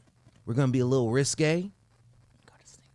We're gonna. No, yes, they went risque and went to sneaker week, but usually they go they go risque and then go to the what what is it the melting pot place where they get the cheese. It's cheese. literally called melting pot. the melting pot. They get like, mm, we're gonna get a little risque and get the melting pot. Let's go get some fondue. Yeah. But yeah, no, this this this this this this Joker right here. All right, first off, he I gotta say this, Ted. You look like a bad EDM DJ, and that might be the reason why you are constantly dating EDM DJs, and also uh, not to to to call out the homie, but uh, you know, EDM dancers, or, or, or I don't know what to call them. What are, what are what are they called? I think she's a go-go dancer, but I'm go-go sure. dancers, EDM go go dancers and stuff. But yeah, bro, like got the chest meat showing, just looking. What what what what's the EDM DJ that Ted looks like right now? I can't even think of his name. He he Well, honestly, like no respect, no disrespect to Norman, but he kind of looks like old Fatboy Slim right now. Like, yo yes, that's exactly what it yeah, was. like, no disrespect, but he like, he yeah. he does, man. I, I you know what? I need I need Ted had a Wheeler to go in a little talk DJ to battle. him, like on his way out, because he felt uncomfortable. He was there for a good forty-five minutes, Mm-hmm. and oh, he was there for two hours. Okay, Oh, he I went see. downstairs and Oh, okay. That when I saw him, I felt like he was just like he sat off to the side, but he was on his way out, and um, he. I feel like he made in, in my mind made me thinking, oh, culture appropriation. Like, I can't just wear like just overthinking. He was over, even overthinking a little bit of the conversations that he was. He's just not as savvy. He's just not savvy. Like He- that's at the end of the day. Ted is not savvy. He I- wants to be. He had a bunch of black people around him or in his team, and they all. He doesn't Yo, have that team no more. tell- so he's trying to pick up on what his team, like my Tell boy me- Cupid, left him, which tell- is like wear a blue me- shirt because you got blue eyes. Tell me if you don't get this energy from Ted. What are you talking about? I have tons of black friends. Yeah. yeah. Yeah. Yeah. His He- his jeans, his his, his basic sneaks. Yo, He coulda, yeah, like, yeah. Put some color with him though. Yo, yo. I'm, I'm just like, yo, you could have got a. The, once again, the fact of the matter is, he's the mayor of Portland, Oregon, and he should at least, if he's going to step out to sneaker week or anything, have just have some forces. Just have some basic forces. Or just some like, clean okay, whites. he's from he's from Oregon, right? Mhm. So just some trainers, some basic trainers would have been cool, or some some. Wear like, some chucks. I was in bands. I was in these I bands did- last night. Yeah, I would have did for Oregonian. I would have did the the the Trunners or some Cortezes. Cortezes would have been, you know, just like you would have felt like you you trying to give us that body like what Nike's you if you have a body then you're an athlete. Yo, this is what we need to do. Hey, Mike, um, I, I'm I'm going to say this to you. Listen, listen to it all the way through, just really quick. What's that? Maybe we need to make the the Ted ones Mm. and and and make him some some some some shoes, just something something real clean, something basic, oh. and he has to buy them. He has to buy them, Can we and throw all a, the a can money, of tear gas on it? huh? Can we throw a can of tear gas? On Oh the yeah, yeah. We're gonna put the the, Oh. the tear gas and a tear on the other side of you know when he was Oh. crying and stuff. Oh, The, uh, FTP. We'll put some Velcro straps on there because he needs not to be wasting any time. Like he needs to get to work. I don't want him spending time paying got the shoes. Get Yo, those action he- straps Strapped in there, up. Get your to work. bootstraps. He needs to do those, pay for them, and we need to donate all the money to the Afro Village. Hey, I'm, I'm just. I'm just. Speaking of which, let me just say I'm going to have another pair of shoes um, available at Q's event. They are silent auction, and the profits go to enrich the organization because she's doing real work out here. Thank you so much. Yeah, Thank you for having me. This was, you know, I made it. Made it. Um, You, we made it. you, you, you stayed a little bit longer than you were supposed to, but you know what? I appreciate it. Yeah. I felt like you know I would. I didn't really sleep. I mean, I'm getting texts at two o'clock in the morning about the T-shirt, so I'm still. Nervous. Oh, you know I was there, right? I know. I like. I'm like, what do I do? What do we? I was just like that. We've been advertising it in that way, but I'm I'm I'm grateful that y'all were able to figure something out and come through for us. No, I so, told you I got you you. got me. So then I got to connect with you on the rest of the gear for for later. Oh yeah, we got we got I got stuff to get and move, and I'm so happy that I have a garage to park this truck in and put the Mm-hmm. stuff in, and then bring down the tents and stuff. But you know, we got you. Okay. So don't don't be scared of the rain. Don't worry about the rain. The Afro Village will still be going on. We'll be holding it down. There will be tents galore. We will have great food. We will have great music. Um, I'm be honest. I'm sad that I did not hit you up to get a booth to sit up here and, and sell some black faces. But you know, the next time around, love, bruh, no, I'll be there. Yeah, you got a lot on your plate right now. I mean, I this mean, this is pretty big. Y'all I got yo. You, you, funny enough, we we did something yesterday that I'm gonna have to talk to you about. Mhm. Uh, this might get all the way turned up. Okay. Uh, Turn down for what? huh? Turn down for what? Yo, I'm not turning down for nothing. I need a break and some sleep, but you know, turn down for some night night, for some night night. It's gonna be beautiful. Shout out to the Numberz uh, Yes, for being here for community and all the work that they're doing. Uh, you know, Who- Yeah, shout out creating your the- sponsors real quick. Give give, give them a plug real quick. Let me shout out my sponsors. We got Afro you gotta do it right here, right here, right here. Afro Village, uh, Everybody Eats PDX, uh, Sidewalk Sneakers, House of Snap or Sidewalk PDX, House of Sound, uh, Sneaker Week, City Repair, uh, Metro, and uh, the Portland Clean Energy, because that's where some funding came from to support the work that we're doing today and to support the community and get this activation going. So, like next time around this year, we'll be celebrating the launch of the Afro Village uh, train, because that's when it's gonna go down. So, thank y'all Um, for having me. I'm so happy to have you. So you know, I know you got to go get to work. Do some I'm things. I'm gonna come get my hug real quick. Don't worry about it. you know my my shenanigans. Shenanigans. You good? All right, no problem. All right, I'm I'm gonna keep this episode going because we got another half hour to go.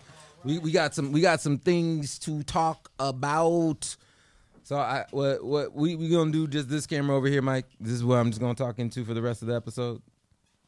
Yeah, man, you got it. It's on you. All right. So go ahead and uh, bring bring up the the first, huh? Oh, we can talk about Donda, but first, I, actually, no, no, no, no. We we gonna we gonna finish talking about Mrs. Event, and we gonna talk about about uh, Teddy some more because I, I I heard that he got a little bit upset about having to purchase his own drinks. I- Talk, It's a game of telephone. I don't know the full story, but yo, this Yeah. this this is that's how. If you don't know, actually, Mister, can you just look up Ted Williams, Ted Williams worth net worth? He's not hurting. Uh, doesn't isn't doesn't he have a whole entire town named after his family? Wheeler, Oregon. It's possible. I don't know if that's a direct correlation, but that's what they say. Um, I, I'm I'm not trying to just go out and dog on the man. Uh, uh, I've tried several times to uh, speak to him and, and and got nothing but disrespect because I did a couple of these town hall meetings and I've done some of these call in and Zoom talks and uh, it's just a thing that it it turns into an annoyance when you try to speak to someone that's constantly saying that he's here to help your community or or to do the right thing that he's going to come out and uh, get tear gas with the protesters but when the protesters ask him for something he ain't gonna show up so i don't know let let, let me know what's going on mister so at the age of 59, which I didn't he's 59 That's what it says. Is this the right Ted Wheeler? Oh, it is him. Wow, he looks so much older in this photo. Yo you can you can you know you have a computer and I an know, ipod sorry, there to me- pull it up I'm gonna have to pull- do it, but in pull um, pull up old blank ted yeah. Hold on. Let it's me. it's the it's it's a donkey but not wow. I'm, I mean, as much as I don't like him, he looks a lot younger now. So something something. Yo, because you know when you leave your family for a younger woman, Yeah, you got to something to Allegedly. the younger women. allegedly, you know, you end up within situations where you know you gotta you gotta get you gotta get your Tinder profile looking good. I wanna I wanna know the people that match with Ted on. Te- wow, He's 59. wow. You know what he looks like right there? I'm gonna be hundred percent honest. He looks like a villain from uh uh uh. Oh man, what's his name? Uh, from Die Hard. Yeah, it's like Bruce Willis. the- he looks like a villain villain. from a Bruce Willis movie. That he's he's good up until the last 15 minutes, and then he like shows his true colors. Yeah. and it's been him the whole time behind stuff. Like I- that's what I feel. He, Yeah, it- no, it's for sure. it's. Oh my goodness! Can we? Can you also? Can his you? net worth, by the way, Yeah, is oh my- one is one to, to five million Somewhere in there. as of 2021 at the age of 59. All right. Well, it must. His parents must still be around, and he must have not got all his potential.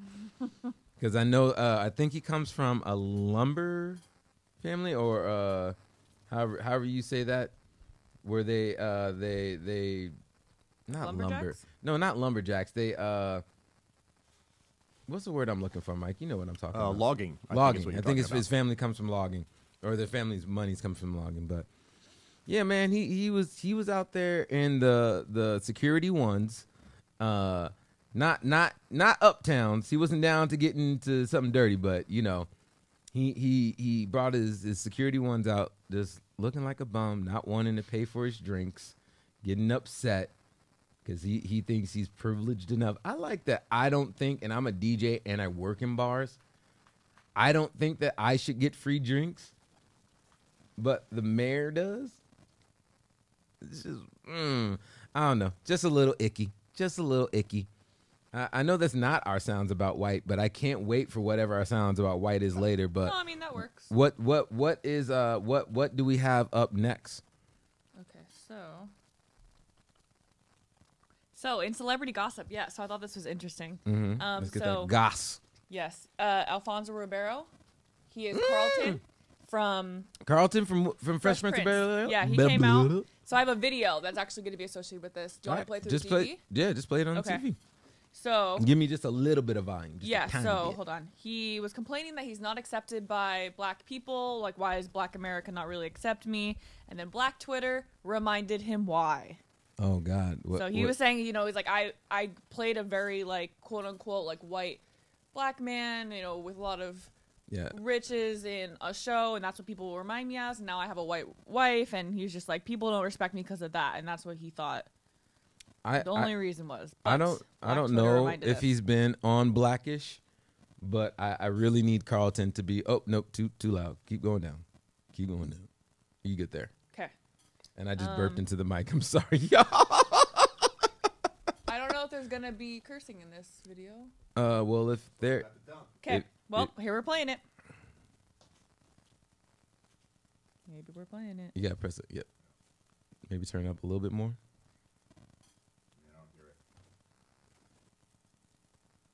Well, do you want to just play it? Uh, hold on. Can you can you just put the link in the text me the link or It is. Oh oh it's in the text messages no, it's in the episode notes. in the episode notes celebrity gossip, and then scroll all the way down. to show Rick James the Rick James thing. Alfonso Ribeiro. We're on episode 23. Psh. I'm loving my life. One day we'll get this tight. Huh? No, this is how it's supposed to be. This is natural. This is very natural. This is this is this is natural. I, I don't. All right, there's the video. Oh my! Why why is it that websites have to make things move after you got to where you needed to be? All right, let's. Drives me nuts every time. Also, this chair is very. Oh, it's all. I think it's already bleeped out. Hey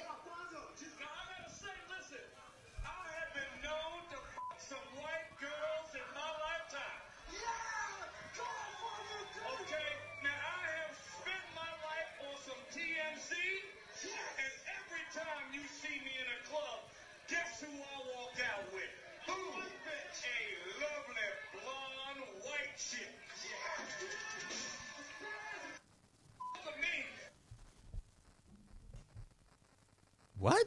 It's a lot of cursing. Well, no, I mean it was all bleeped out. I know, but I just meant.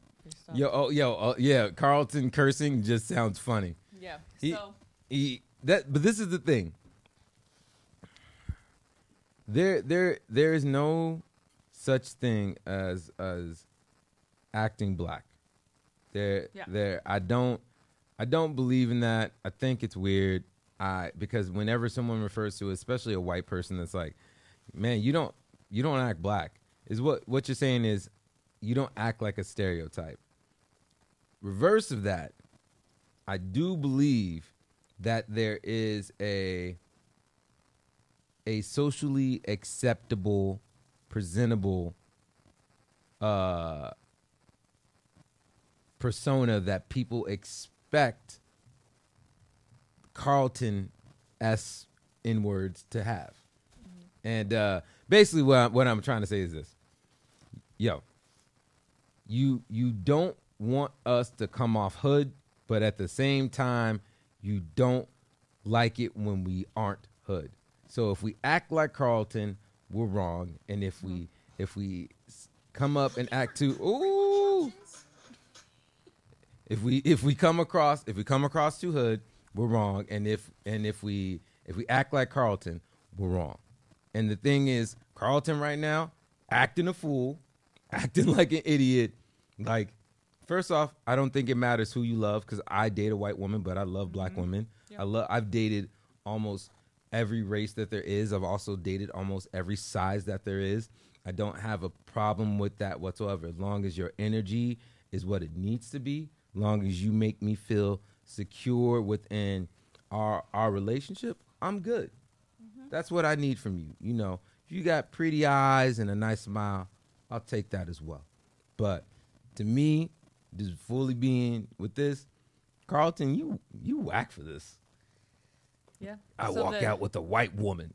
So Black Twitter was saying like, cool, like there's a particular class of white males that do not like you saying this. There's a particular class of white females that do not like it either, not one bit. And it's a very interesting thing to declare at a very white rock concert in front of all white people. Just be like, by the way, I date you guys too. Like this is all I do, and it's just kind of like, you know. Can we let's let's look let's look at Carlton's family right now. Yeah. So here, I got a picture up. Make it. That that looks like the, the woman that Carl because you know she doesn't have the I date black guys haircut. That kid looks very unhappy. the little baby. because he knows he's gonna have to live his whole life. All those kids are of being like, I can never say the N word. No one's ever gonna believe me. and when and when and when they do say it, they're gonna sound like Dave Chappelle playing Tiger Woods for Sheezy. it just doesn't. I'm sorry, man. It just doesn't. It doesn't make sense. Carlton, yo, my my my brother, Will Smith doesn't have to act hood and never truly acted hood, and even made a whole entire TV show about him leaving the hood but still retaining his blackness and still being him. And you are living up to the stereotype of what your character was on that show. And that's a shame because in that show, Carlton, by the end of it, discovered himself. And the fact of the matter is, man, you not. And it's cool. You everyone has their own black experience and I guess this is just yours. It's corny. What what what we got next? All right. Um. So, well, do you want to talk about? Do we feel good on Donda? Do we want to talk some more? Yo, oh, can you do? No, no, we have to talk about Donda because Okay. uh, first off, he's been live streaming. Is he still live streaming? Do you see that video of him working out? Wh- What do you mean that video? He kept working out. He had Chance the Rapper in the corner, and this man just sitting up here doing curls, sitting in the bed with it the mask me of on. college, like you have no idea. It's like a dorm room situation. It's really funny. Yo, I, I just really want to know who does their AC in that room because he looks like he's well ventilated and not got a heavy sweat going on. And I'm just sitting in this chair and I'm sweating and it's hot in here. Also, wasn't the album supposed to drop yesterday? Uh, and now it's dropping on the 9th, I think, right?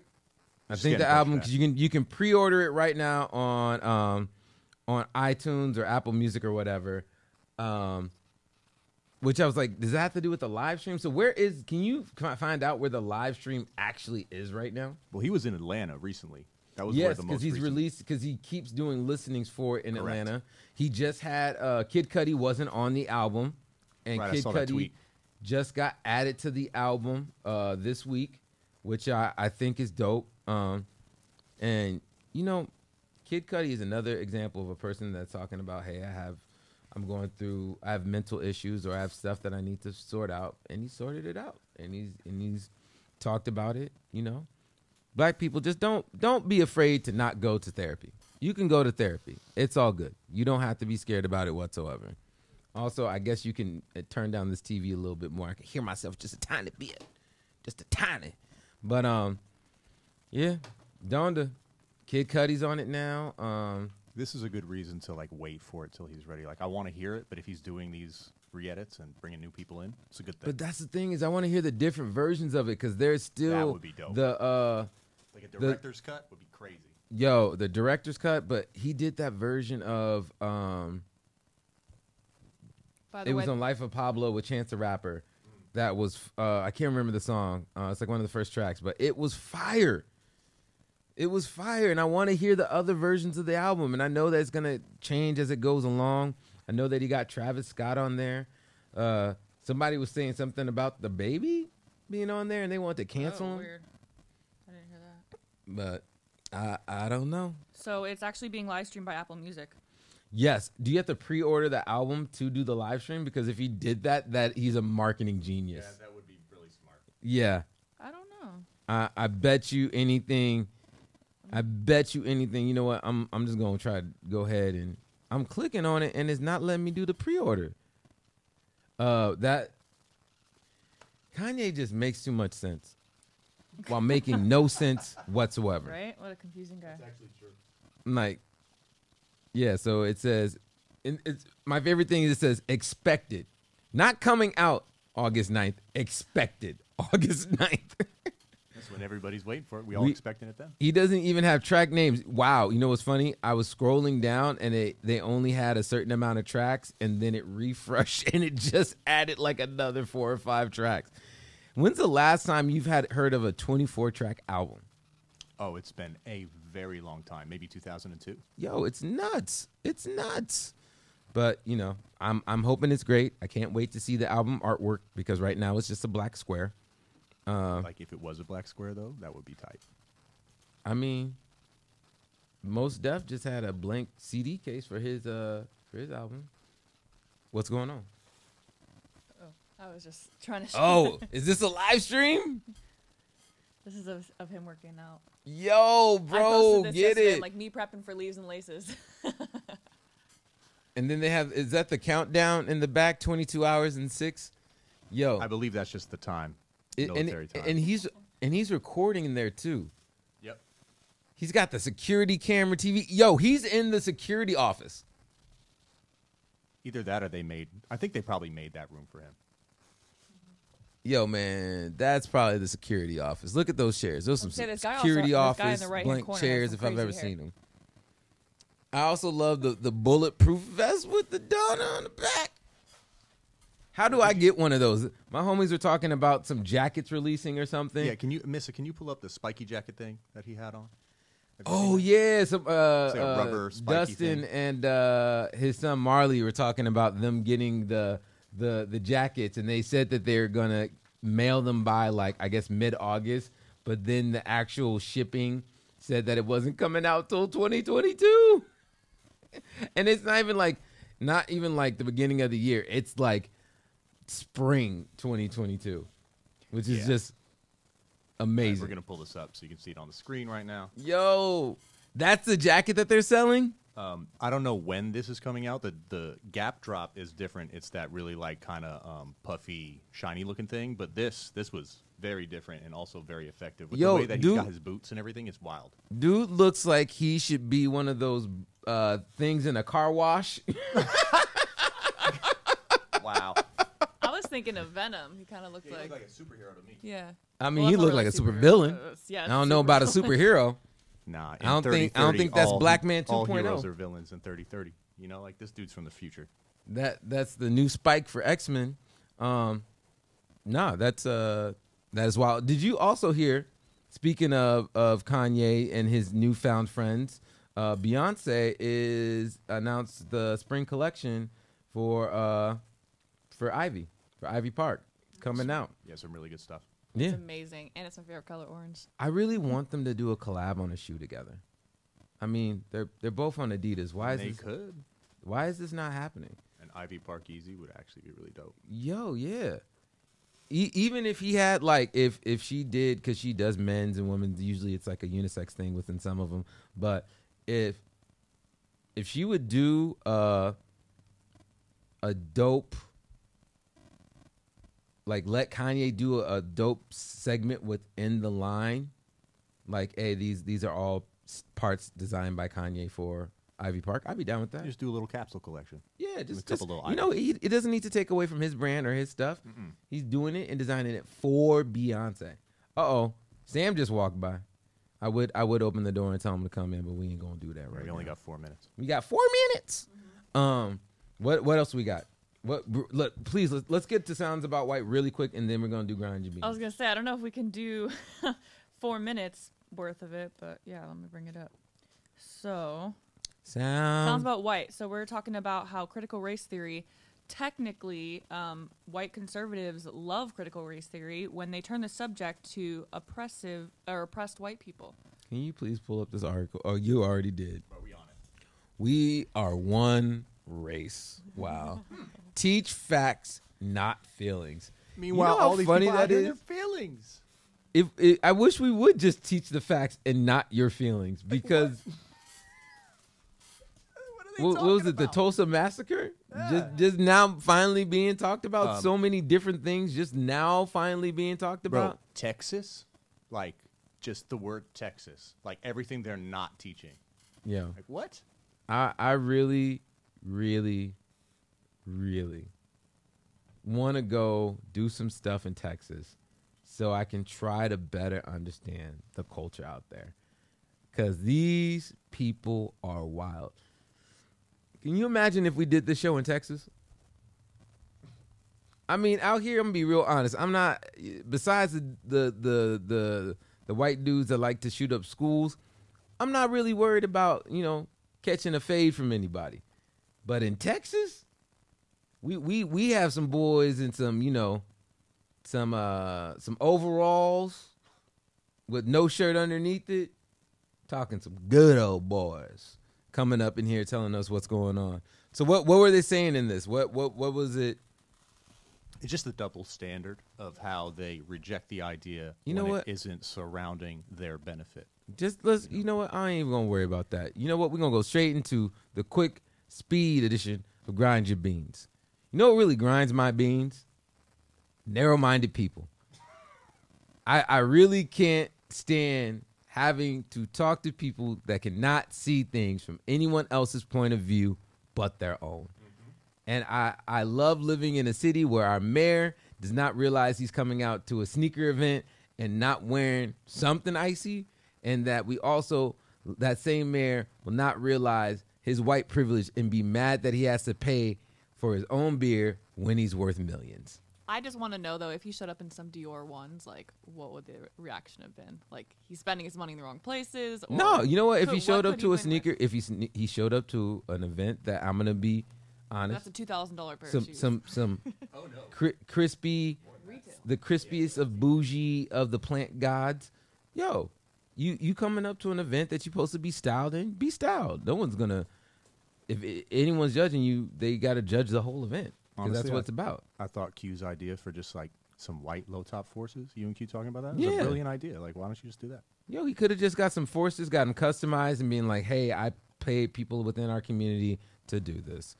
But that is gonna have to go on for another day. This has been your morning drip. I am your host, Ronin Roc.